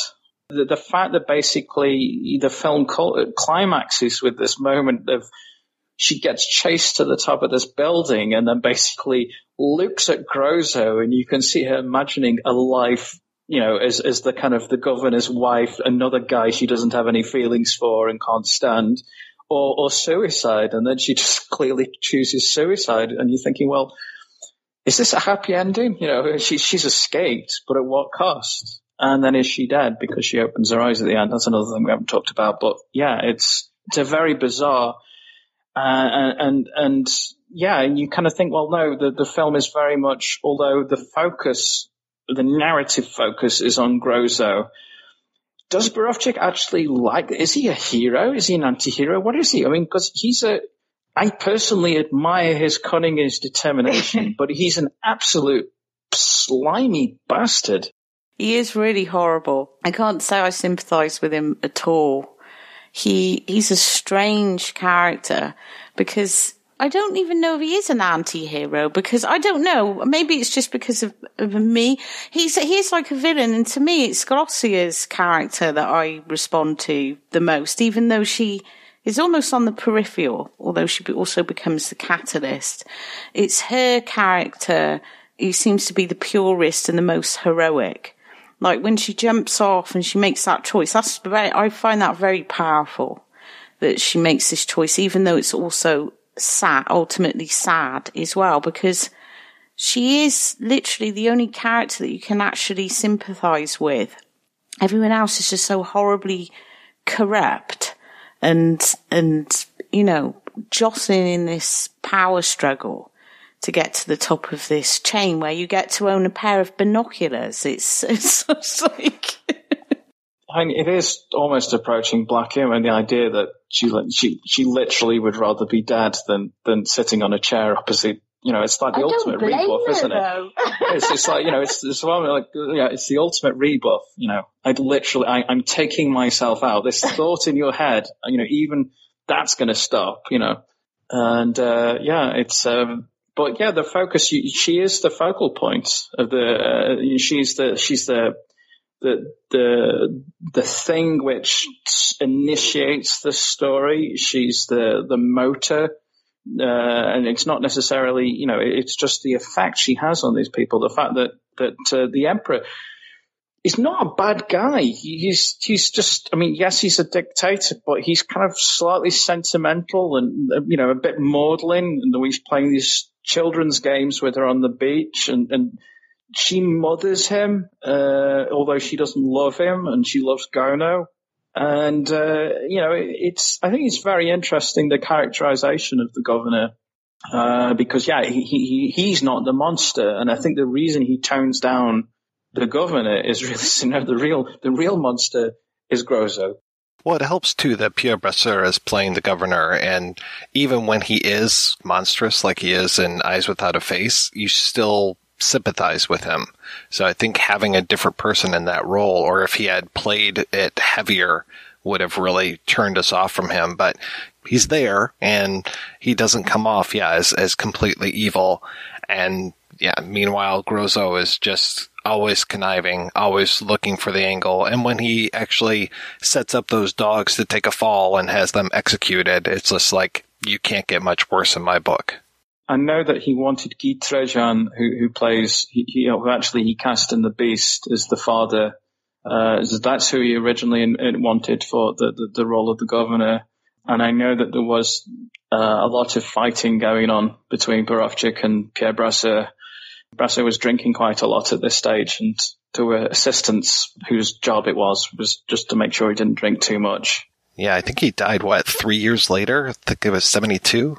Exactly, and but but the uh, but I, I don't know about you, Kat, but I've always because I encountered these films eh, quite close together. I've always associated Eyes Without a Face with Goto, and in fact, I think you can look at a number of parallels between Franju and, and, and Borowczyk way, particularly the La Tête contre les murs, the, the film he made with Jean-Pierre Mocky, and you have all those little contraptions. You've got the, the scene at the end when, when, um, uh, she lets out all the, the, the, dogs which are in those cages and, you know, all the animals she lets out of the laboratory at the very end of the film and walks off. And you have the animals, the dogs in particular, running out across the beach. And, um, they're both sort of fairy tales as well, and Blanche as well. The the the doves in Eyes Without a Face, and then the doves, the symbolism of the doves in in Blanche, and this idea of women being trapped, this sort of very fatalistic, doomed thing. These women being at the mercy. Well, in Eyes Without a Face, it's the father, but you know, being trapped and being stuck in these horrible kind of nightmares where things are just happening to them. There is definitely a, a like a parallel. And of course, Franju, like Borowczyk, had this. I mean, of course, he's one of the co-founders of the French Cinematheque. And, and, along with Henri Langlois, he, he's kind of responsible for saving a lot of this kind of very early silent cinema and of course, he remakes one of the serials as Judex. So you're actually having a filmmaker who's having this dialogue with this very kind of early cinema, but but finding a new way to make films in the mode of uh, like a serial or uh, like the Vampire or Judex in a in a modern way.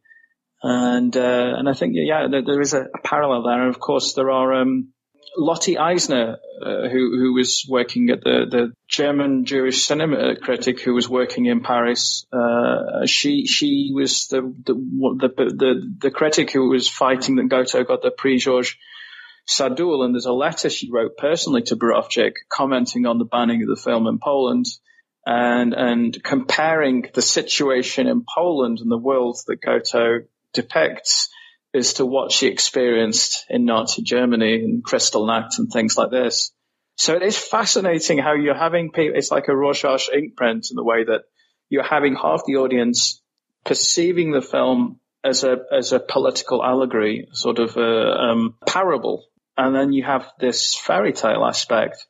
And I think that's really what gives the film its, its longevity because you have a film, it's like, I, I don't know, a Vita film about politics. It's obviously politics as its subject, and it is about politics. That's that's the thing. Uh, whereas what I think Borowczyk was doing, and in, in some ways Żuławski was doing as well, is taking, turning, uh, turning, coming up with a fairy tale which may have resonance with contemporary Polish politics or whatever is happening. And the Devil is a good example in that respect.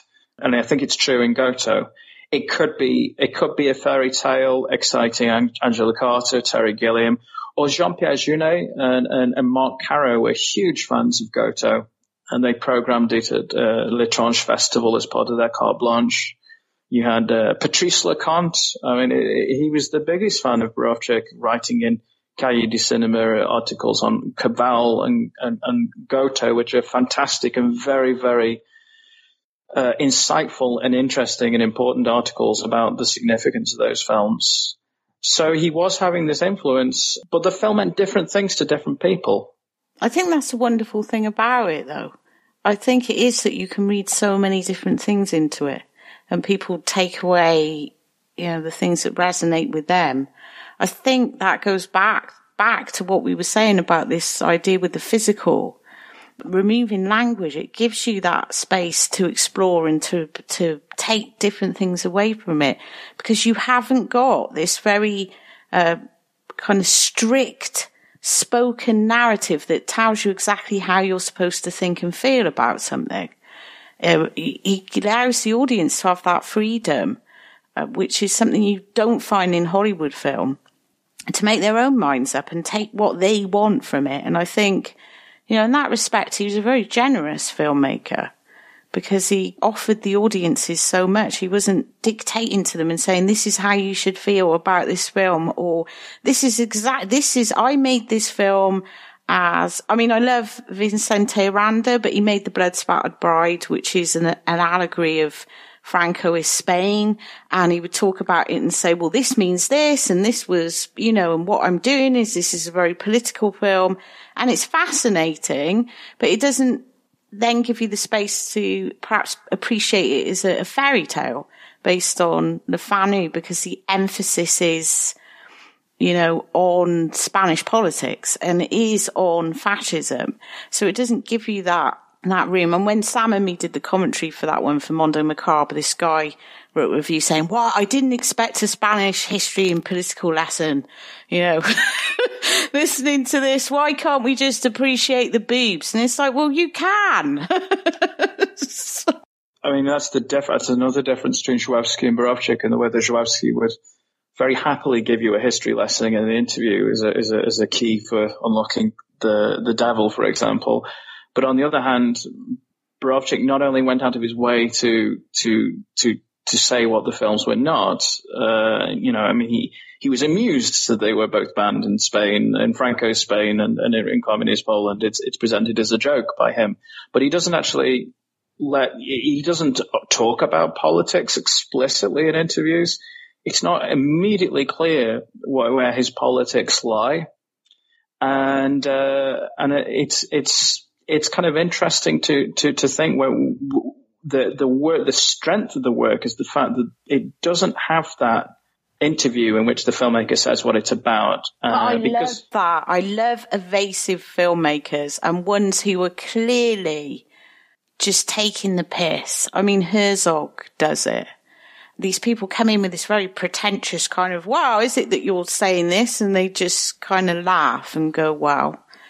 You know, well, it, it's also it's also about extending the shelf life of your film because uh, if if you have like Goto and you think okay, uh, if you have a fairy tale uh, about a tenacious criminal that through persistence rises to be the ruler of his particular world, well, that that certainly has a bearing on I don't know, contemporary American politics or, or, or Russian politics. And, and, and, you could say that you could look at Goto, and of course it's a fantastic film, but at the end of the day, it's a film about a rigged election. yeah. you know, and, and Borowczyk himself described the film as a realist film. He didn't call it a surrealist film, just as it, it wasn't a case of just being perverse and saying, I don't make erotic films and you think, oh yeah, right or this is a real, he's not being ironic. This is a realistic film. It's just that the, it's like a dream. All the bits are in slightly off kilter arrangements and things like this. The themes it addresses are very realistic themes. Unrequited love, the stasis of experiencing or in, in, a, in a social, a hermetic, closed environment where there's no real feeling of change. You know, it's not a dystopia, it's not a utopia, it's just stasis. Uh, this is very much connected with the drama at the time. A lot of critics drew parallels with Borowczyk's animations, uh, with uh, the playwright Ionesco and certainly Beckett. And, and I think that the kind of the look of something like um, Goto, it's interesting to look at how people were staging Waiting for Godot, and they were kind of giving people Charlie Chaplin-esque bowler hats and, and costumes. I mean, as far as I remember, that's not actually in the text. It was an interpretation. It's not a million miles away from that kind of a visual approach, which Borowczyk is this sort of sad, melancholic echo of silent film comedies, but drowned out in this kind of desolate, timeless, endless landscape. Recently, I was watching Being There, the Hal Ashby film. Oh, I saw that recently as well. And I think really? there is an interesting parallel you could draw between Goto and Being There in the way that they are both about people who, you know, the film is about the ascendance, is social mobility. So in the case of Being There, you've got in a gardener basically becoming the kingmaker for the White House, and you've got a, a, a binoculars thief becoming the, the ruler of a totalitarian state in the case of Goto.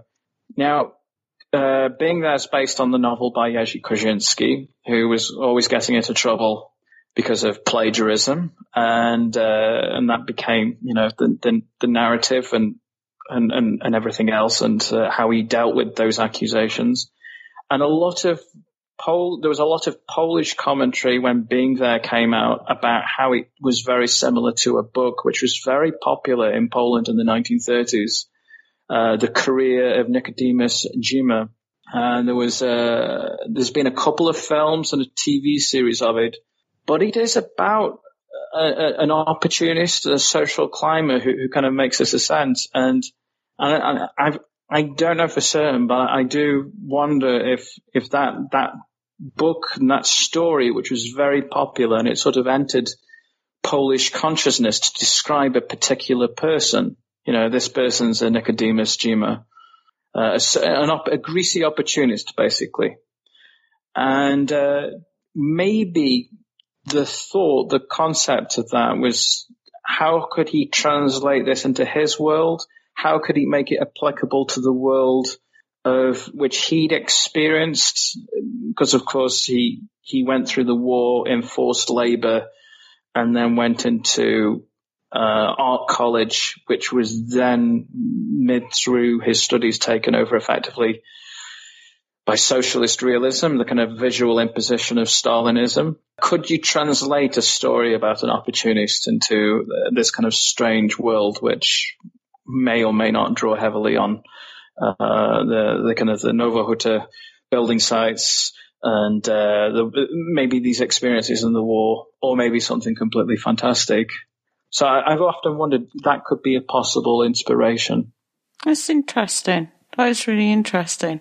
Although Peter Sellers is like in being there isn't manipulative, is he? He's just he's more like the idiot.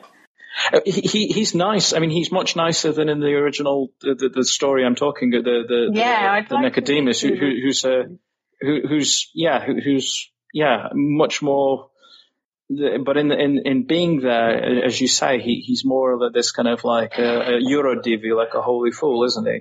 Yeah, interesting. But it's it's it's it's interesting. I think the, these these kind of like uh, it's how do you maybe what's interesting is how you draw on your your roots and express them in your form. I mean, it was the case uh, with with Joseph Conrad in the way that um, a, a, lot of Polish commentators uh, on uh, Victory noticed that the plot is very influenced by the Stefan Żeromski novel, which Borowczyk made Story of Sin on. on and, you know, and what, what Conrad brought to the English literature was this kind of vast knowledge of Polish literature, which was inflected through the French language. And so you end up with filmmakers like, like Borowczyk, who, who is working and flourishing in France, but they're drawing, they're bringing with them an approach to graphics, which was kind of fostered in Poland, an approach to music, which was fostered in Poland, and they sort of blossom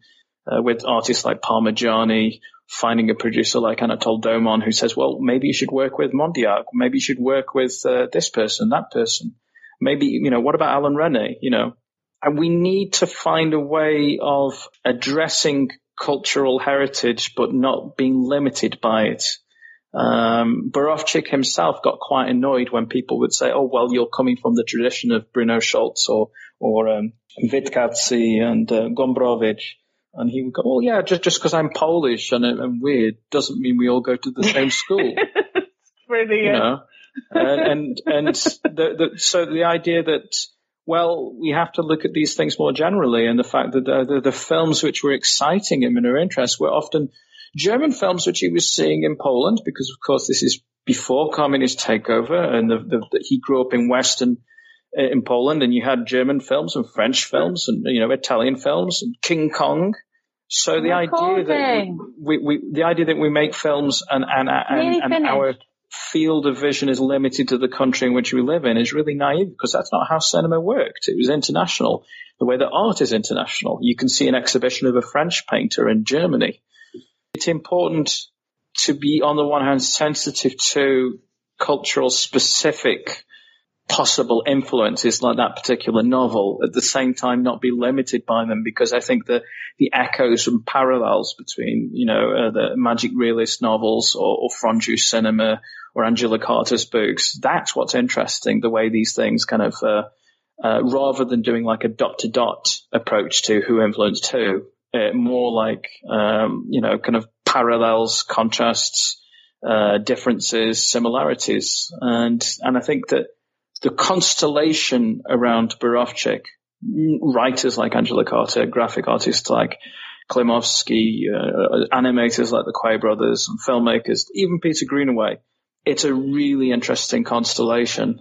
All right, guys, let's go ahead and take a break, play some messages from our sponsors, and then a preview for next week's show.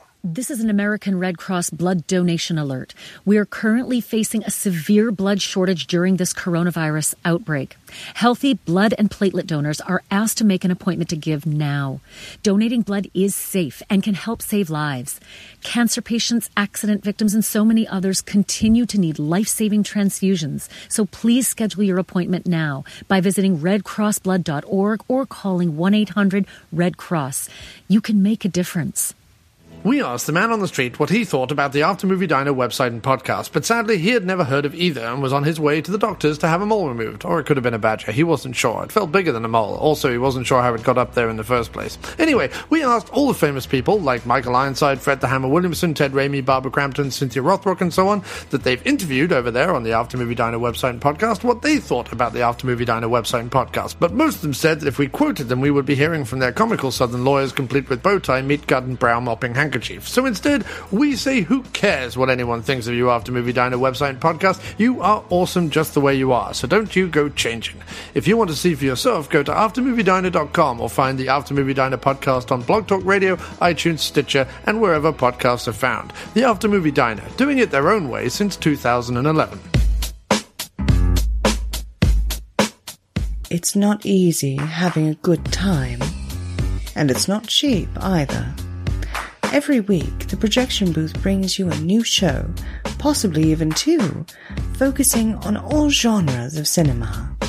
If you've sat through the seven hour Conan episode, the six hour Star Wars episode, or even the hour long Superbman episode, you know that Mike and his co host put forth a lot of work into researching the movies, tracking down the interview subjects, and putting together one of the best podcasts on the internet.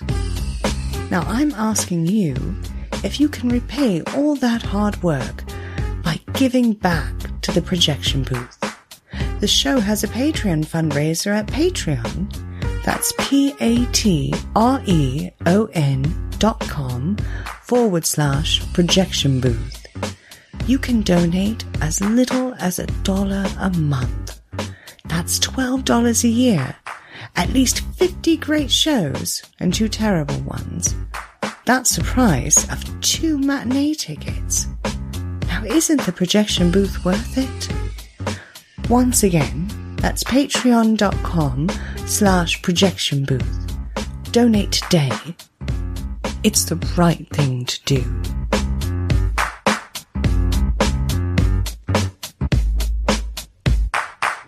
Między wszystkimi historiami jest jedna, której nie słyszałeś.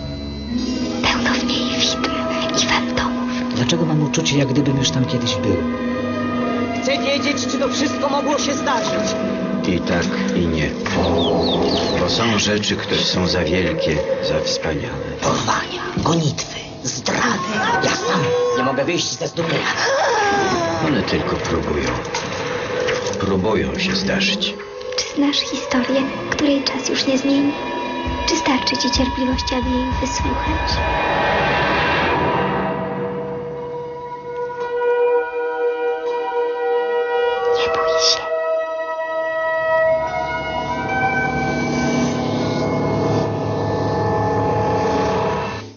That's right. We'll be back next week to wrap up Polish Month with a look at Wojciech Has's Hourglass Sanatorium.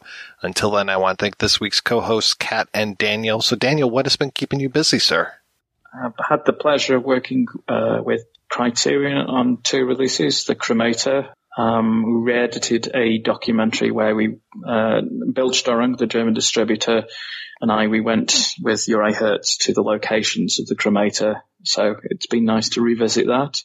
And also working a little bit on their forthcoming release of Come and See.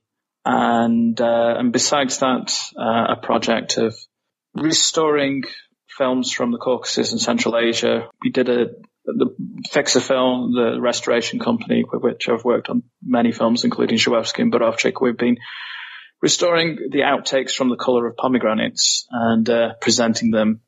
Just to contradict everything we said in the podcast, now I can be a pretentious wanker. Yeah, we made an art installation. We made an art installation out of outtakes. So that, that, that was presented in Rotterdam Film Festival and in, in Yerevan last year. And now we're, uh, making a, a version which can travel. And, um, so, uh, yeah, that's what's been keeping me busy. And, uh, it's very difficult to talk about travel in this particular moment, isn't it?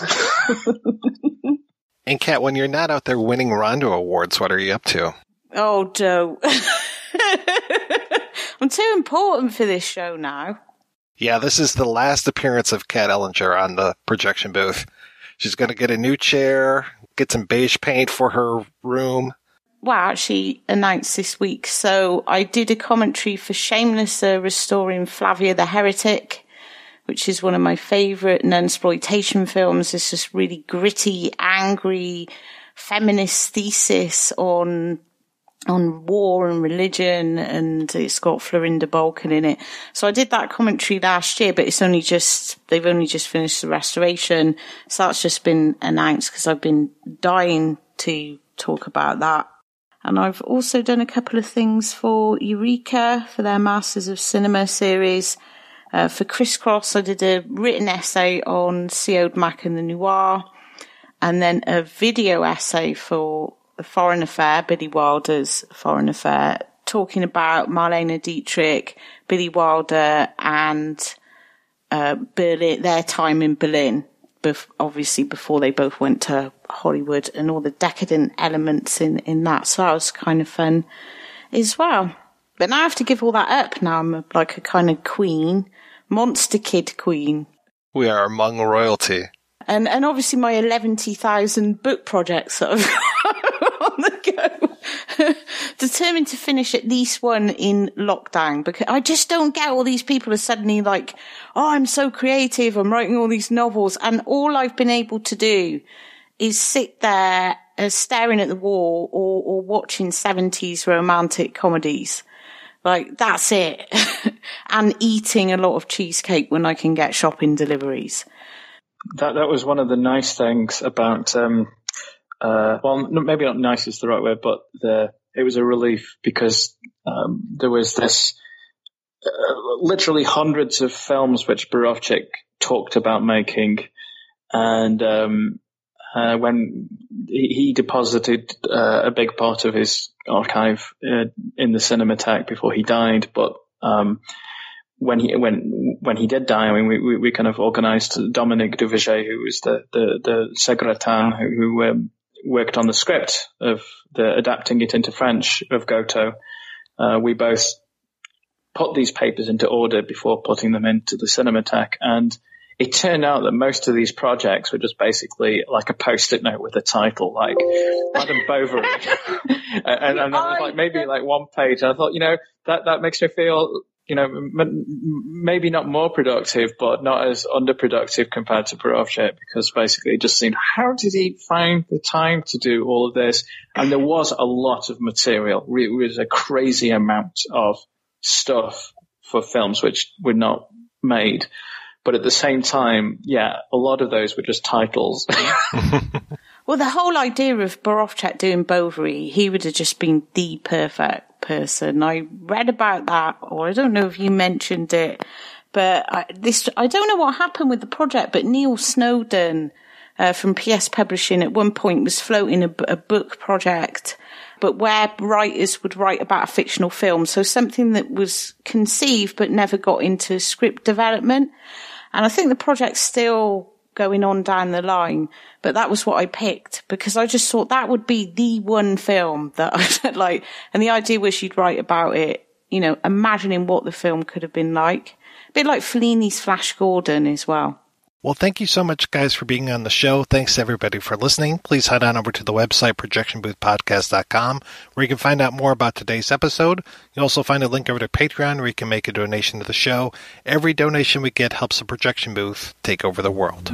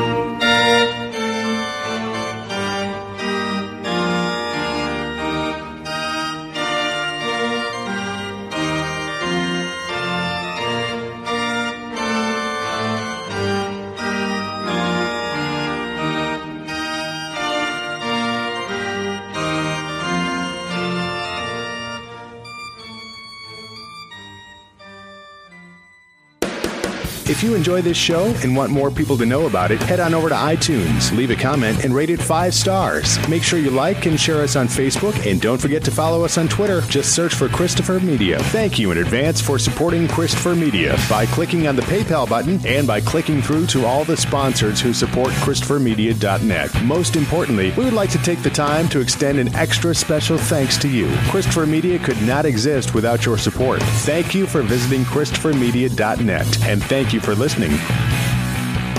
Christopher Media. Let's make some noise.